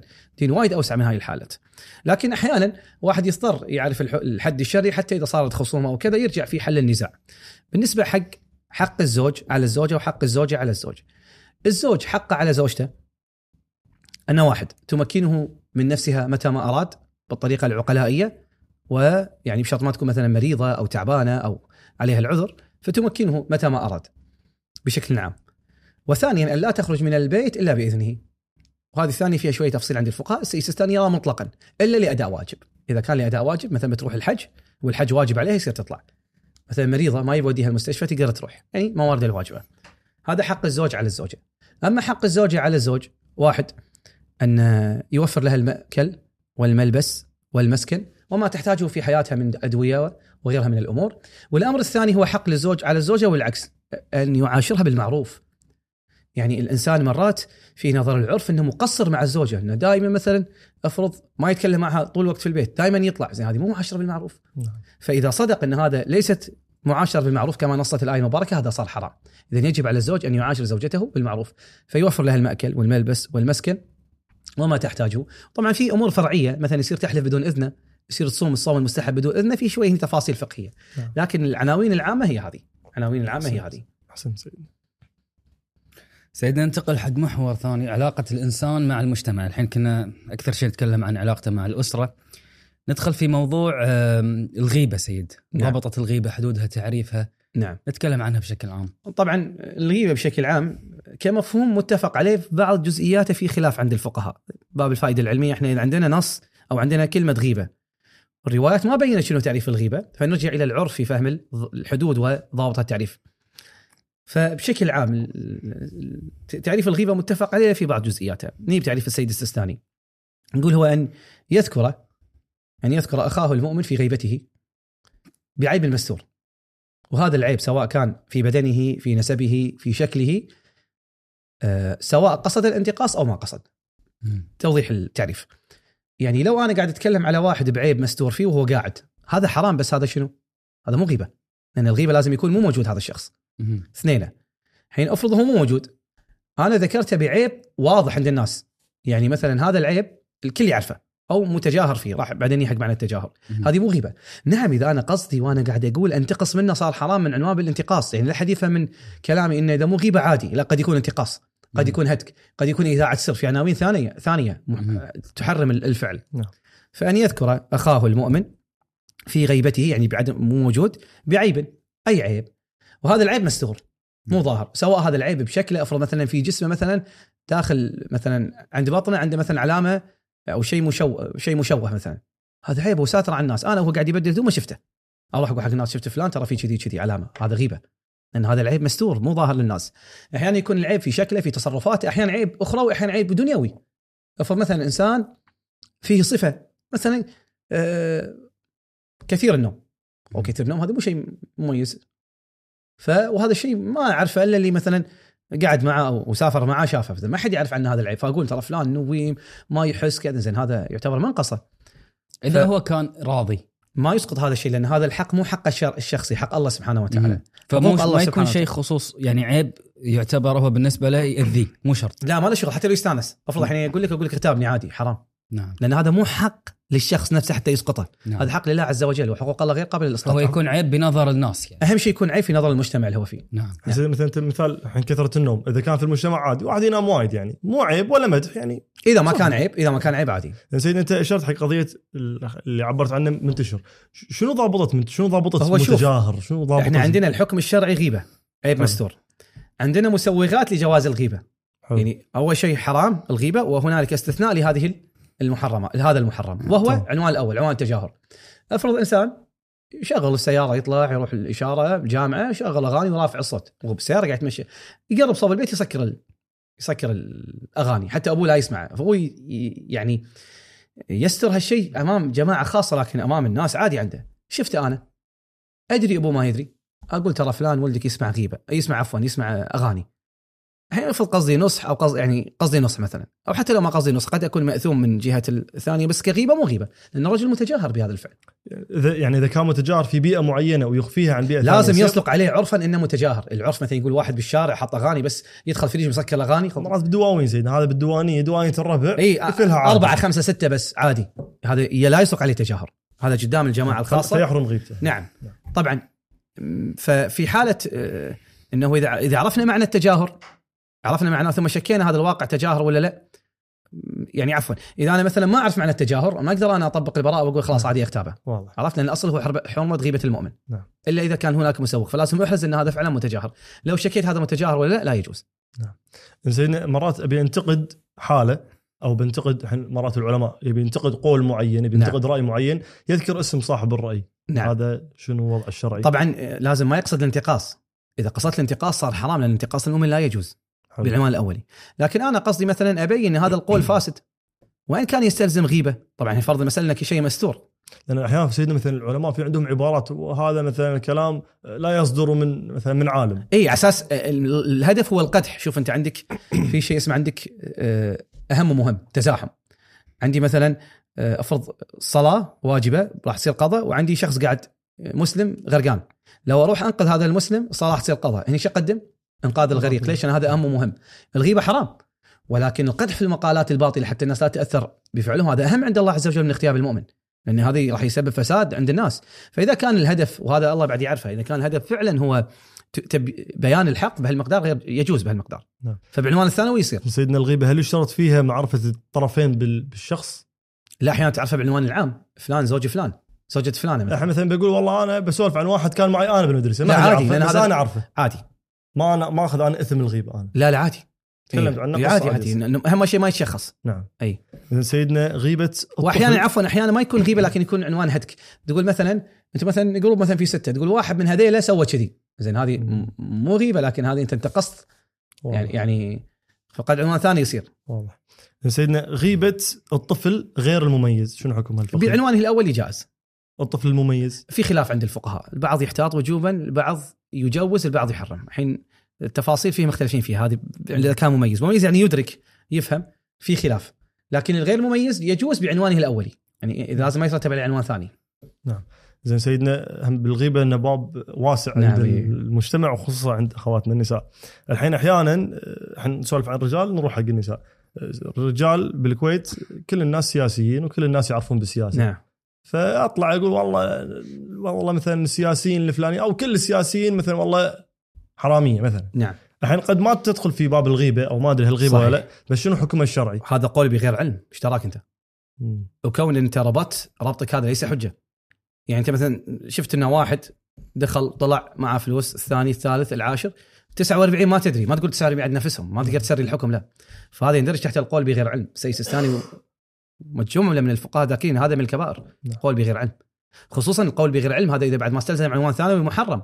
نعم. مثل الهتك مثل الانتقاص مثل إذاعة السر قد قد يندرج تحت عناوين ثانية. تصير المسألة أكثر فيها حرمة. كون هذا الشخص مشهور مو معناته ان من حقك تتكلم عليه. نعم. وثم هني في خطورة. مشكلة الإنسان دائما ظنه يخ- يحول إلى شنو؟ إلى علم. هو ظن ظن. هذا ظن. أنت شفت أنت يعني بعينك؟ تدري شنو ظرفه الخاص؟ يمكن هو كذي ويمكن هو على طول الظن يحول علم يتكلم. هذا مشكلة هذا. سيدنا أحيانا شنو وضع التحليل السياسي بالفقه؟ يعني أحيانا أنا بي أحللها سياسيا أقول والله مثلا فلان محسوب على كذا، فلان على كذا، حسبات هذه مرات تصير. آه، هذا يدخل في لازم لازم ما يكون القول على نحو الجزم. مرات يوصل واتساب مثلا. يعني يقول مثلا افرض آه، شخص يشتغل في المنظمة السي اي اي ولا شيء وحاط كلام. وهذا عميل سري. زين أنت صدته؟ يعني, عميل سري يحط لك واتساب يطرشك إياه أنت مثلا يعني شلون ما يعني؟ يعرف يقرأ اسمي اي أكيد ما قاطع ما فكره اسمه أكيد يعني يعني أنت لا يق- عندي مصادر موثوقة شو مصادرك الموثوقة؟ من مصادرك الموثوقة؟ نعم. من مصادرك الموثوقة ابدا فإذا هي شيء سري انت شلون عرفتها يعني؟ يعني ما أدري شلون يعني عندك مثلا تشتغل قبل في ال FBI مثلا ولا أحد تعرفه شلون يعني شو نعم. العقل هذا؟ فهذا خطر إن الإنسان يتكلم بغير علم واصلا الروايات قلنا ما حق الله على خلقه؟ قال أن يقولوا ما يعلمون ويكفوا عما ما لا يعلمون. فإذا فعلوا ذلك فقد ادوا إلى الله حقه. وايد خطر إن الإنسان يمشي يتكلم علم نعم تقدر تقول تحليلي الشخصي الظني كذي. ما أتكلم أنا مو متأكد حتى لو كان في إساءة حق لا لازم ما يندرج تحت هذا تصريح لا لازم بعنوانه الأول يقول أنا مثلا أحلل إن فلان حرامي. لا لا لا شو تحلل؟ حرام ما يصير يعني. لا ما يصير تحلل إنه حرامي. واحد يحلل كل واحد يحلل يعني خلاص نستبدل هذا نقول أنا أحلل إن أنت كذي وكذي وكذي بس هذا تحليل ترى. شنو هذا بعد؟ ما يصير اي لكن مثلا بالعنوان العام تقول مثلا أظن الوضع كذي راح يصير. يمكن كذي يعني تتكلم عن نحو الأشخاص. إي يتكلم عن نحو الظن والاحتمال مو يتكلم عن نحو العلم. بس سيد بس عفوا على هالنقطة. إرسال رسائل في الواتساب سيد. ال- يدخل في باب الإخبار. إي نعم طبعا يقول. أنا مسوي مثلا copy paste ما في فرق. في النهاية أنت قاعد أنا تتكلم عن مستوى أمان اللي الجسم قايل هالكلام الحين أنا كتبت رسالة قال فلان فلان فلان فلان واطرشها هو نفس هذا الكلام يعني. في واحد مسكين مسكين مثلا ما يتكلم كتب رسالة نقول لا خلاص أنت عادي تكذب سب لأن هذا كله كلام ما في فرق. يعني أنت في النهاية قاعد تخبر. وحتى لو ما كانت من باب الإخبار قد تندرج من إشاعة الفاحشة أو إنه هو قد إشاعة أو في عناوين ثانية حرام. يعني يعني هذه الفقه في شوية شغلة تحتاج إلى تدقيق إن أحيانا المسألة هذه تعت هل عنوان حلال بس قد بعنوان ثاني يصير حرام؟ يعني هذه مساله كامل قلنا مو غيبة لكن قد يكون هتك نعم. قد يكون انتقاص. فالعناوين عامة أحيانا العنوان يحرم. فسيدنا إرسال خبر أنا مو متأكد منه. مشكلة هذا. نعم مشكلة. خصوصا أنا أنا اذا الشيء بشيء يذكر أحد الأشخاص يعني نقل لي أحد الأشخاص بأن يعني أحد من أهله مات والسبب message. يعني هو مثلا ما رتب أثر على أو رتب أثر معاكس على هذا ال message message. بغض النظر شنو هذا الفعل مات. مات خلاص. لأنه هو شاف إنه هو لا, لا تسوون كذي. قال ما أسوي شيء لا أسوي مات. نعم. فيعني شوف الخطورة وين توصل. شوف ال- أحيانا تدخل الرعب على الإنسان أحيانا يعني في عناوين فعلا ترى خطرة. أحيانا تكون تخوف الإنسان. يعني ترى عن- عناوين الإخافة عناوين خطرة في, في, في الروايات إنك تخوف إنسان مؤمن. مو شيء عادي يعني. أحيانا توجب الرعب في قلوب الناس. هذا وايد خطر. سيدنا أنت قبل شوي بس أساس في مسألة على قضية المميز. أنت ذكرت المميز اللي يدرك وكذا في غيبته وكذا. نعم. زين المميز إذا بي أتعامل معاه في التعامل مع النساء. يعني يجوز حق هذا الطفل المميز مثلا إنه يدخل على الحريم وهم مثلا مو لابسين حجاب؟ السيد السيستاني يحتاط وجوبا بعدم الجواز إذا يحتمل إنه ينظر بشهوة. وهذا يختلف اختلاف الأشخاص قد واحد عمره 11 قد 12 قد 13 قد 10 فإذا يحتمل الضابطة هذه متى ما يحتمل إن هذا الطفل المميز قد ينظر بشهوة فلا يجوز على الأحوط. نعم أحسنت. سيدنا على مستوى العلاقة علاقة المسلم مع غير المسلم وهذا أمر آه، قد يكثر الابتلاء فيه من قبل الدارسين في الخارج. نعم. يعني نسأل أسئلة عامة هل يجوز تكون هل يجوز تكوين علاقات مودة وحب بينهم هل يجوز الزواج منهم تهنئتهم وما إلى ذلك نعم شوف أصل التعامل معهم لا ينهاكم الله عن الذين لم يقاتلوكم في الدين ولم يخرجوكم من دياركم أن تبروهم وتقسطوا إليهم. نعم. فأصل أصل التعامل بالحسن والأخلاق هذا أمر مطلوب. نعم. ولكن لازم الإنسان يتعامل بالطريقة التي لا تؤثر سلبا على دينه، شنو ما كانت؟ يعني أحيانا فتح الصداقات الخوف، مو حتى ال- غير المسلم، المسلم إذا كان غير متدين وأخاف على نفسي إن ممكن اتاثر لا يجوز مصادقته. فمسألة مو مختص، الضابطه أن الإنسان لازم ما يخاف على نفسه أو على دينه. فاحيانا مع خوف على النفس لا يجوز ذلك. نعم. فتعتمد على ثقافة الإنسان على فهمه، لكن التعامل بالأخلاق نعم مطلوب. كلامنا عن تكوين الصداقات شيء وإنسان قد يكون عنده معرفة آه، يعني عقائدية جيدة بحيث يأمن من الضلال والانحراف، لا بأس بالعكس قد يأثر على الناس، بل قد يجب أصلا دعوة الناس في بعض الشروط الخاصة شرعا يجب دعوتهم أما فتوى أو احتياطا. نعم أي فالله سبحانه وتعالى ما ينهانا عن التعامل بالأخلاق. نعم في تبقى نقطة واحدة تحتاج إلى إعادة نظر وهي مسألة القلب. أن التفاعل القلبي مع الناس بشكل عام لو أبي يعني أوضح الصورة يبنى شخص الحين أه، افرض مثلا حرق له أكثر من طفل أو اعتدى على النساء وقف قدامنا أتوقع قلبيا يعني الإنسان الطبيعي ما يتعاطف مع هذا الشخص، ليش؟ لأنه يشوف إن هذا اللي سواه شنو؟ جريمة. إي. نعم فيحتاج إعادة النظر أن الإنكار الله سبحانه وتعالى ورسول الله صلى الله عليه وآله هذا أيضا يحتاج واحد يفكر فيه. إنه واحد ينكر نفس الله سبحانه وتعالى مو معناته مو معناته أخلاقك مو حسنة، الدين يفرق بين الأخلاق وبين القلب. نعم أخلاق حسنة هذا مطلوب شرعا. لكن القلب كما جاء في الروايات هذا حرم الله عز وجل. يعني هذا المكان فقط حق الله.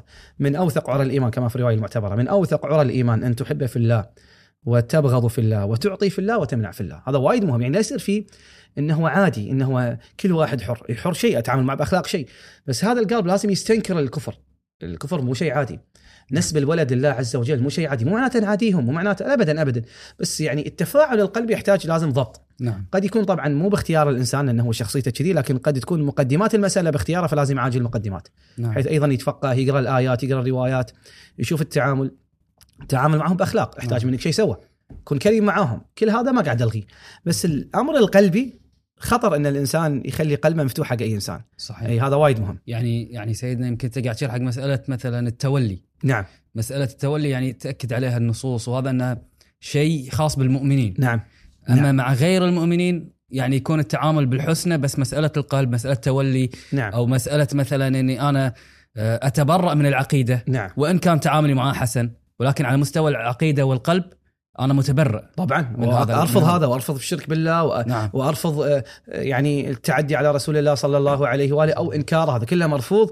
ويعني طبعا إلا حين المستضعف مسألة ثانية نعم خلينا نتكلم الحين عن المعاندين المستضعف تحتاج إلى تفصيل أكثر من كذي نعم بس بنفس الوقت هذا الشيء لازم تتبرأ منه وترفضه هذا الشرك أو أو الكفر بالله عز وجل أو يعني حتى المستضعف أنا ما أتبرأ من شخصه مثلا بس أتبرأ نعم. من عقيدته نعم أكيد وأحاول إيه. ادعو بس مثلاً. أكثر يعني المستضعف يعني ممكن تتعاطى معه بشكل آه، أكثر آه، نعم. قابلية لأنه ممكن تأثيرك يكون أكبر نعم. عليه نعم صحيح يعني أنت بنفس الوقت ترأف بحاله إنه قد يكون ضحية لل ضحية لل... للفكر اللي عاشه لكن بنفس الوقت لازم يكون لك قدم راسخة. ما يصير أنا أتقبل أي واحد يعني. الحين هذا خصوصا الشذوذ اللي قاعد يصير في المجتمع المجتمعات العالميه إنه كل واحد حرية. لا مو حرية. هذا خلاف الفطرة. وهذا السكوت عن هذا راح يفتح الباب عن كل المعاصي. باشر كل شيء يصير مباح. كله كله. من نعم. أوله إلى آخره. فلازم الإنسان يرفض هذه التصرفات. وفي الموقف اللي يقدر يبين يبين يستنكر هذه التصرفات. ولكن مقدار ال- ال- ال- مثلا قد يكون الابتسامة قد يكون ال- البشاشة مطلوب بالنسبة للإنسان المؤمن. أحسن. ونفس الشيء تهنئتهم بعنوانه الاولي جائز إلا لو ترتب عليه دعم لهم.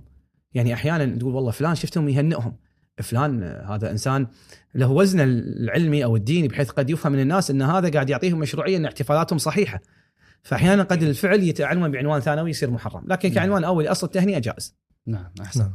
سيدنا السؤال الأخير هم طولنا عليك ما عليه سامحنا الحين شوية نبي ندش بالدنيا. نعم. الدنيا مو كلها شر. أي. نتقرب فيها إلى الله. صحيح. في بعض الروايات سيدنا تحث على التجارة. نعم. وإن الإنسان المؤمن يكون مثلا عنده تجارة عنده استقلالية مالية ما يكون يعني خلينا نقول آه، مثلا عايش بعيشة مثلا سيئة نعم. توزع على العيال. هذه العناوين الشرعية. آه، شلون أنا إي أجمع ما بين هذه التجارة؟ وما بين إن أنا أبي أتفقه بالدين وطلب العلم وأهمية طلب العلم. ونبي نستتبعها بنصيحة لطلب العلم يعني أهمية طلب نعم. العلم وهالامور شوف طلب العلم على درجات. مرة واحد يقول لي بودي يصير مرجع ومجتهد هو قطعا ما يقدر يروح السوق يفتح له بسطة ويقعد فيها. أكيد يعني هذا. ما ينسجم هذا مع هذا يحتاج يقعد. يشوف صاحب الكفاية إيش قاعد يقول والنايد إيش قاعد يقول والسيد الخوي إيش يقول وهذا اشكاله هني وهذا قاعد يرد كذي هذا يحتاج إلى عمرك كله تبذله لي نعم. حتى توصل للمقام الفقاهة. كلامنا عن ال- وحتى يعني إذا كنت طالب علم نشط ومتخصص صعب يعني يكون واقعي معك صعب الجمع بين الأمرين. يعني فيه صعوبة مو سهل. نعم.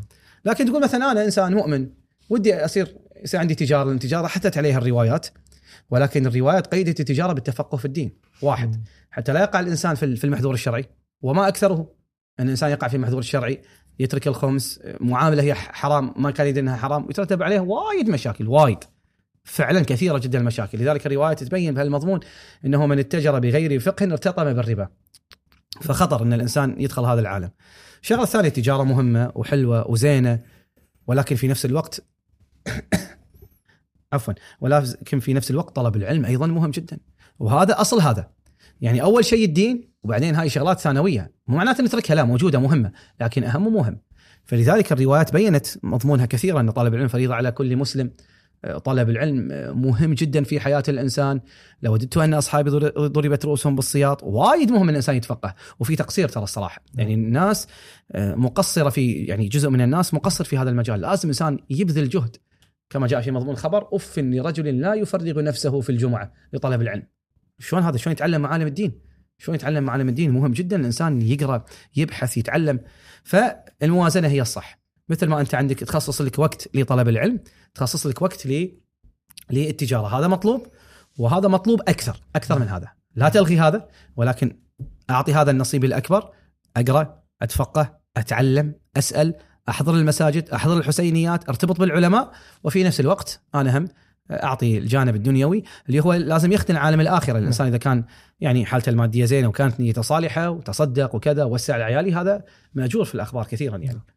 أحسنت أحسنت سيدنا أحسن الله عليكم طلنا عليكم سيدنا ولكن فعلا. استفدنا واستمتعنا معاكم نشكر سماحة السيد موسى العلي على هذه. آه، الكلمات الطيبة وعلى قبول هذه الدعوة الله يسلمك وإن شاء الله نشرف بلقاءات مستقبلية معاكم وتستمر الفائدة الله السلام. عليكم ورحمة الله. وبركاته